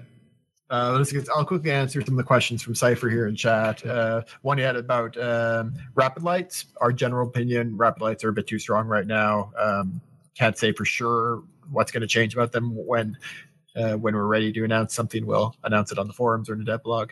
Um, and um, the are we happy with state of Asclepian implants and planning release shield slaves? Uh, yeah, generally happy with Asclepians, and um, we'll be uh, we will be continuing that plan that we showed last FanFest uh, of adding more implants for every powered faction. That is still on our roadmap. Is there going to be an update to that roadmap at this FanFest?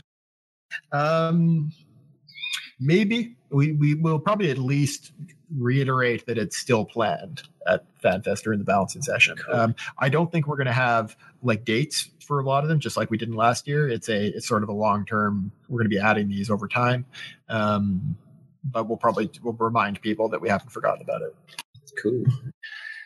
Are you? Cons- or, is anybody considering maybe having a set of uh, mining implants, kind of like snakes or something, where you have learning implant learning bonuses plus the uh, mining bonus?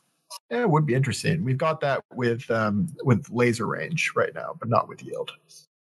Um, so we would be adding a second one in that case. Um, yeah, maybe. I mean, we're adding seconds for for the major power factions. That would probably be if we ever added a second set for the minor, the more minor factions, right? So for ORE and for Sisters of Eve and for Mordu's and all that level. If we did that, then a, a second ORE implant set could potentially be a, a yield one to go along with the range of one they have right now.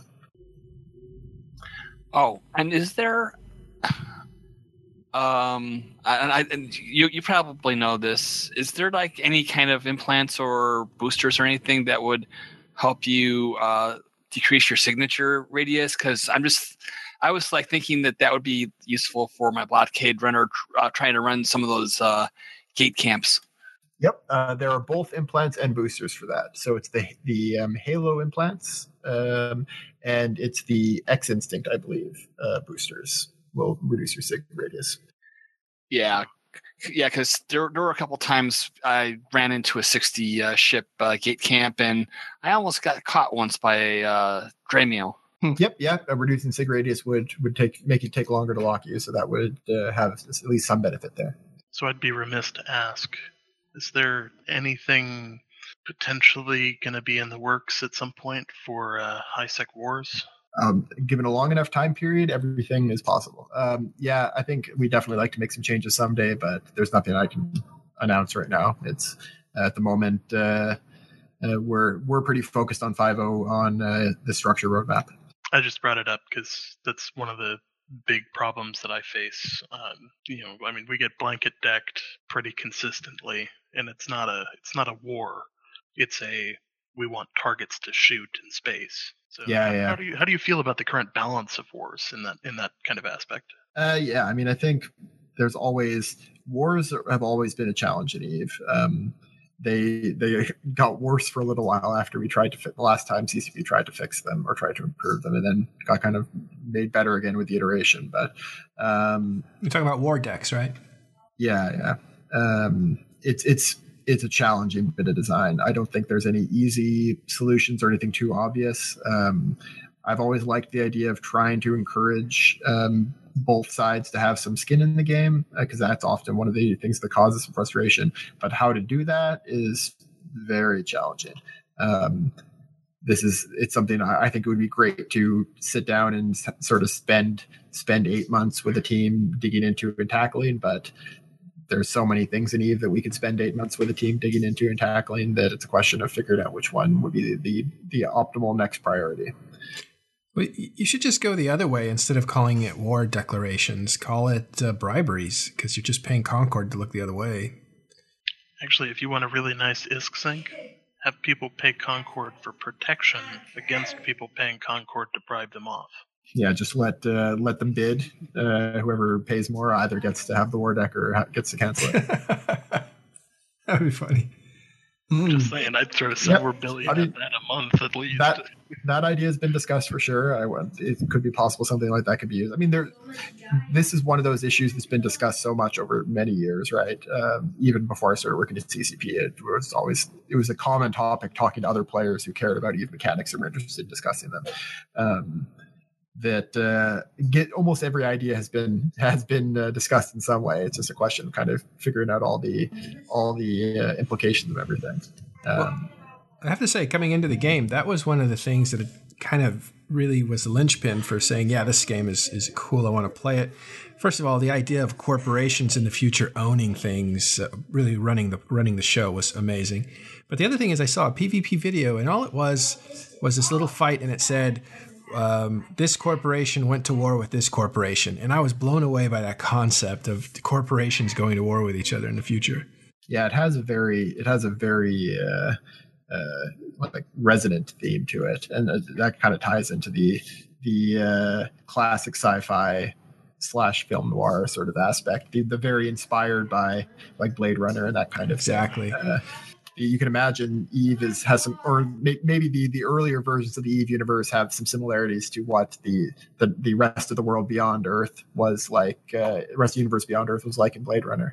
Um, but uh, but yeah, then of course figuring out how to make those mechanics uh, work out once players have kind of optimized for them is always a challenge.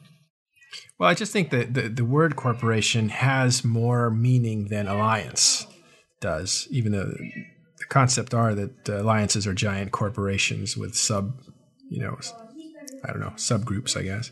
But the just the idea of corporation seems a lot more interesting. And you guys were going to work with uh, corporate structure. Uh, you guys had some ideas, or you were kicking around ideas about maybe making it more of a societal thing where you could belong to multiple societies uh, rather than in a corporation where you're in a fixed structure that you can't you can't cooperate with other people and other corporations as well. Yeah, yeah. I mean, adding the adding the ability to uh, be a part of a some kind of social group beyond a corp that could have some of the similarities to corps. It could have like a chat uh, when channel automatically. You could have a uh, a mailing list, and then you can just join as many of those as you want. Kind of f- filling the same sort of role that a social media group does, like a Facebook group or something like that. Um, that I think has a lot of potential. It's just again a question of finding finding the time to uh, to get it in. Yeah, they're all good ideas. But on the pathway, that was one of the major accomplishments was the revamp to corporations, and there was a cleanup of the interface and some of the permissions and that big Yep. mess. Yeah, so back then that was uh, that was when 5.0's actual plan for the next little while was going to be the, the intent at that point was that we were going to be spending some more time digging into corps, um, doing looking at the options of things like having that social group concept that could go alongside corps and stuff like that. Um, after doing that initial uh, UI iteration, uh, but then it just it just happened that that some reshuffling happened and uh, some projects that needed to get taken care of uh, were left uh, for us. So we shifted from that, and we just haven't had a chance to shift back yet. But that's still on the table as something to go back to. Uh, very possibly someday, but like no no promises definitely. Yeah. Also, the phase three of SOV, like you had SOV phase one, which was the uh, restrictions of travel. Then you had the actual Aegis SOV come out. That was phase two. There was the talk of a phase three, but at some point you said, yeah, phase three is just everything after phase two that eventually tunes up uh, sovereignty mechanics. Yeah, the idea was that phase three was very much a a long term thing. Uh, so you described like you'd say things like like the the Rorqual rebalance would be part of phase three. Um, more PVE changes that we'd like to make in the future. So there are some PVE changes that we would like to still pick up at some point that have their roots in some of the stuff that was discussed around the same time as the uh, as the Aegis sov release um, that we that we are still kind of in in motion in one form or another. Um, so we'd like to do more stuff like that in the future, and that would all sort of fall under that that general uh, tent of um, phase three. What about sov tax for all public transactions? Is that ever something we can expect to see? Sorry, what type of tax? Public transactions, so any public transaction. So a non-member of a sov holder could have a structure in space but be taxed on a top tier level. Uh, kind of like sales tax in uh, HiSec, right? But of course, Yeah, yeah. set it yourself and you can. So enforcing that, enforcing like a transaction tax on top of the normal transaction tax for structures in your space. Um, and where it's locked and flat, so they can't actually grief with it, but they have to set it so everyone can see it and everyone is touched by it, right? So sov really becomes valuable and meaningful for in including neutrals and other people in your space. Yeah, I, the um, this is Eve players we're talking about, so somebody will find a way to grief with it. Well, Yes, not if you lock it, right? If if you lock it and Oh, it's also find a way. on your own members, then they can't really make it a griefing tactic because their own members would be touched by it too. Because in HiSec you have the sales tax, right? And that Well, you goes got to that. the factions. you got that in so OSEC as well. yeah, but um, if it instead went went to uh, the sovholder and they just couldn't change the granularity or the levels down the ranks. Yeah. So I think in general, what what we prefer doing is, um, so we've got the ability to have the the broker's fee go to the owner of the structure that you're in. Um, Sov in general, the idea is to is to push it more towards a granular level. So have it instead of it it being uh, as focused on the system sov, have it be more focused on the infrastructure that you're building, on the actual structures. And so it wouldn't be about having sought the sov of the system applying a tax onto the structure. It would be about owning the structure, having a tax on the structure, uh, and that that makes it a lot more focused. It also means that you, you can essentially have, if you say I have a structure in the system, but so does that guy. In a way, you're kind of sharing sov, and there's a, then a transition period. It's not as as um, as directly binary. Uh, and in general, we like that kind of of granularity a lot more. It means that there's a lot more uh, possibilities of the ways players can interact with it. They can share uh, control. They can uh, have wars that potentially don't even fight over an entire system, but just part of it, part of a couple of structures, for instance. And it also means that um, the the sov is more reflective of what players are actually doing instead of being a, me- a mechanic that comes from above that the, the the the server says you you have this therefore something happens instead it should be i've built this infrastructure and i use it and i encourage people to use it and therefore i get benefits Yeah, I'm just thinking of the benefits of having the difference between business to business stuff, which is not taxed, and then business to client stuff, which is taxed. So you have the public stuff that goes on in the, the, the economic activity in your space benefits the sovholder. Yeah, I mean, I, I wouldn't rule out the possibility of adding some things on the system level to that, but I think our main priority would be at having it on the structure level.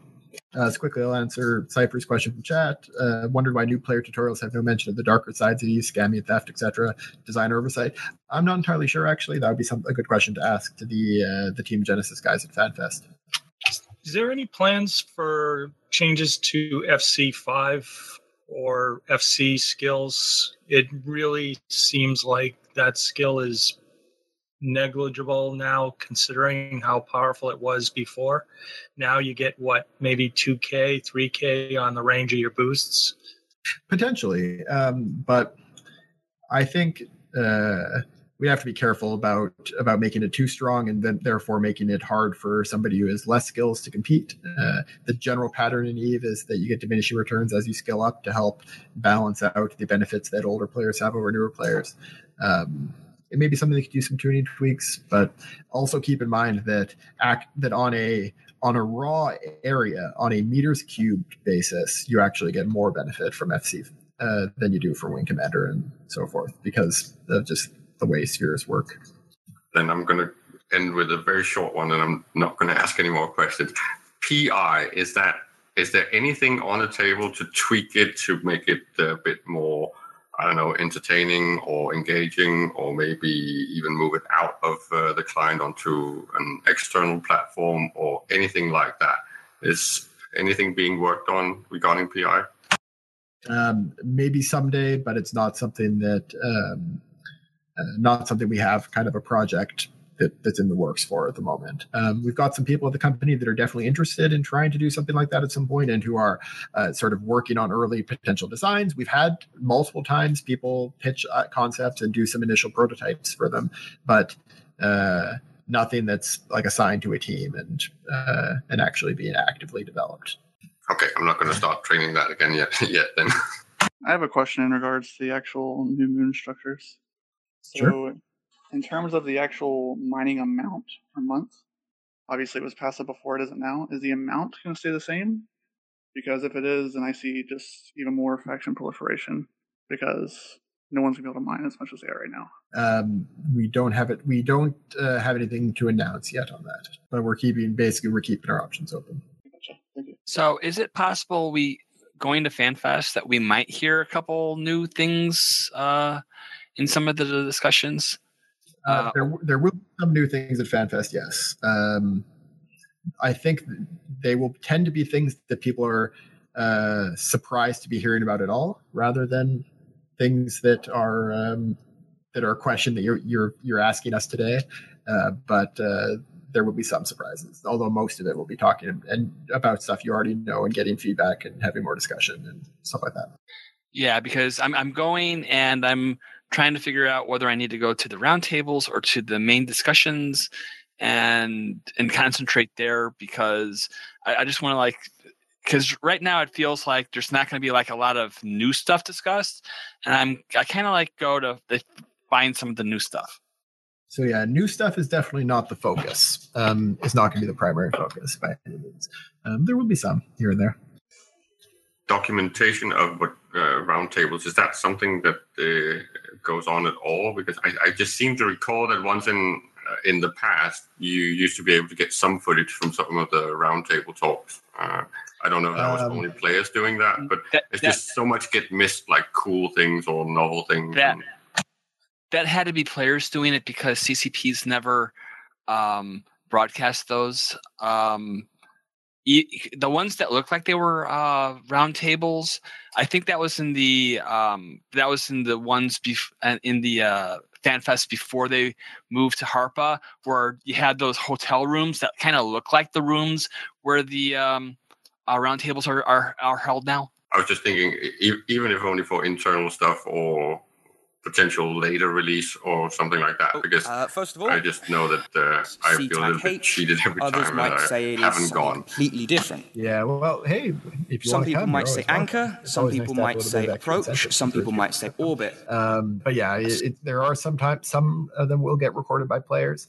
In general, um, sometimes well, players will ask to do the recordings and we'll be fine with it. Some devs are a bit more hesitant about that. Some devs don't really like public speaking, and in that case, they may say, uh, "No, please don't record it and share it." But uh, that'll depend. It'll be different from uh, roundtable to roundtable. Roundtables are really a it's they're more of a intimate setting, right? They're a, a smaller ish uh, group uh, where you can have a bit more discussion, and those don't lend themselves quite as well to being filmed. I think. Yeah, especially on a couple of those low sec roundtables that I've seen where you couldn't get into the room. Yeah, yeah, that can definitely be uh, that can be a challenge finding enough space for some of the popular roundtables. So, uh, which bar should we have the uh, Sunday hangover party at? Hmm, I'm not sure. The I've been uh, agonizing about it as well. like originally was going to go to the um, bistro place under the CCP offices, and then realised actually the beer is outrageously expensive and it might be a bad idea after, uh, for last day of the event. Yeah, place is a bit expensive. Yeah. If I could uh, give you a little bit of feedback on the uh, structures, I was just playing with an engineering complex and realized some things didn't make sense to me. Like I couldn't figure out how to fit it, how to put a service on it, uh, because when you do that with a ship, you're inside of a hangar, so it's natural that you would look at the fitting window to fit a ship because you're looking at a ship inside of a hangar where that's sort of a process you'd expect. But when you when you jump into a citadel or a complex, you're looking at it from the outside. So fitting it uh, isn't like the intuitive thing to do. It is now because I ran into that problem, but it wasn't like the thing that I was like. I didn't feel like I was in the right space to fit it. I thought I was in the right space to look around it and work with it on the outside, but not on the inside. Oh, that's interesting. Hmm. I hadn't thought about it that way before. I think partly because it, it, it uh, there are also plenty of ways in Eve to fit a ship when you're in space as well. Um, that seemed always seemed pretty natural, but yeah, I can totally see that being something that could be an issue. I'm not sure what would be the best way to communicate it though. Um, I think uh, instead of when you own it, when you jump into it, don't eject them out to see the outside view. Let them see the hangar view, uh, maybe of some sort. You know, maybe even I don't know, just so you stay inside the structure. yeah, but when you're doing that, you're needing to be able to go and shoot at people too and see what's going on outside and all that. Right, taking it over to defend it is one process. Taking it over to kind of maintain or manage or to look inside or to work with it seems like it's a different set, uh, mind frame, I guess. Anyway, just that rem- reminded me that Eve is now at a level of complexity where there's a lot of things like the one mentioned that people can't really easily find, and it's not necessarily intuitively something uh, that, that you stumble upon. So, um, something to help us to get that information of where features are and things like that. Is anything being considered by the UI team? they're they're always looking at smoothing uh, over the uh, UX. Um, if you have any specific requests, uh, definitely uh, let them know on the forums. That's a good place to get them uh, feedback. Also, pass it along to the CSM. They uh, they're, they're they're a really great method for helping to get some of the UI feedback to the the the UI team at Psychosisters. Uh, the other thing was if, if you're if you're around Jita and you want to shop through the, the lowest tax Citadel, there's it seems kind of hard to find the tax information for the Citadel for the market, like how much you would be expected to pay in broker fees and stuff like that. That should be in a structured browser. It is, but you have to filter for it. Uh, you have to kind of dig around for it and stuff. I think as as you become more experienced at Eve, um, you forget what it's like to be like a new guy until a new thing comes out that's totally different from your experience and then you try to use it and all your intuition doesn't help you um, yeah that can definitely be a challenge and yeah i think there's a lot of room to improve in those uis for sure yeah there's there's something else because i really wanted to get into it but i was expecting a little more uh, information on I, I expected it to be a little more intuitive than it was of course uh, I, I could just be a dope and I learn slowly. But No, it's not just you. I was trying to help uh, someone rename hangers and wallets, and I actually couldn't remember how to find that feature. And it's very obscure. You have to go through the the home uh, of corporation, and then you have to change the setting in division on that button down there. And it's not very easy to find if uh, if it's your first time around. Yeah. Like instead of just right clicking it and renaming it from wherever you're looking at it. Yeah, and, again, that's like something because I've done that two, three times. Like I don't even think about how hard that was. Uh, I just, I just know exactly where to go and get that sort of thing, and that's kind of the advantage of being an older player is that you've had time to make all these mistakes and to bump into things and ask people for help. So now you can do things faster. Same if you're a spy and you want to disband someone's uh, lines, you have to actually know where that feature is. Another question from Cypher: Any chance of bringing back combat refitting? Uh, no plans to bring back combat refitting right now. No, I mean you can combat re- you can refit with once your weapons timer is out still, but uh, uh, don't think we're going to reduce that necessarily. I miss doing that in my carrier. Hey, bud, so if I, I may have to go here in a second. You can keep going if you want. I'm still recording this. I want to release it as part of the additional podcast. And if you guys think of uh, anything, let Fozzie know or let me know or whatever CSM guys know to get your questions over. And I just wanted to say thank you very much for sticking around as long as you did afterwards. Really appreciate it. Uh, and You're it was very welcome. I do think I'm going to head off soon. Any more quick last questions before I go? All right. Just uh, sincerely thank you for sticking around and answering questions. Like it really, really has helped everyone here gain some understanding of the new mechanics. I'm glad I could help a little bit. Thanks for having me on the show, guys. Thanks, buddy. Bye bye. Thanks. See you, Bye.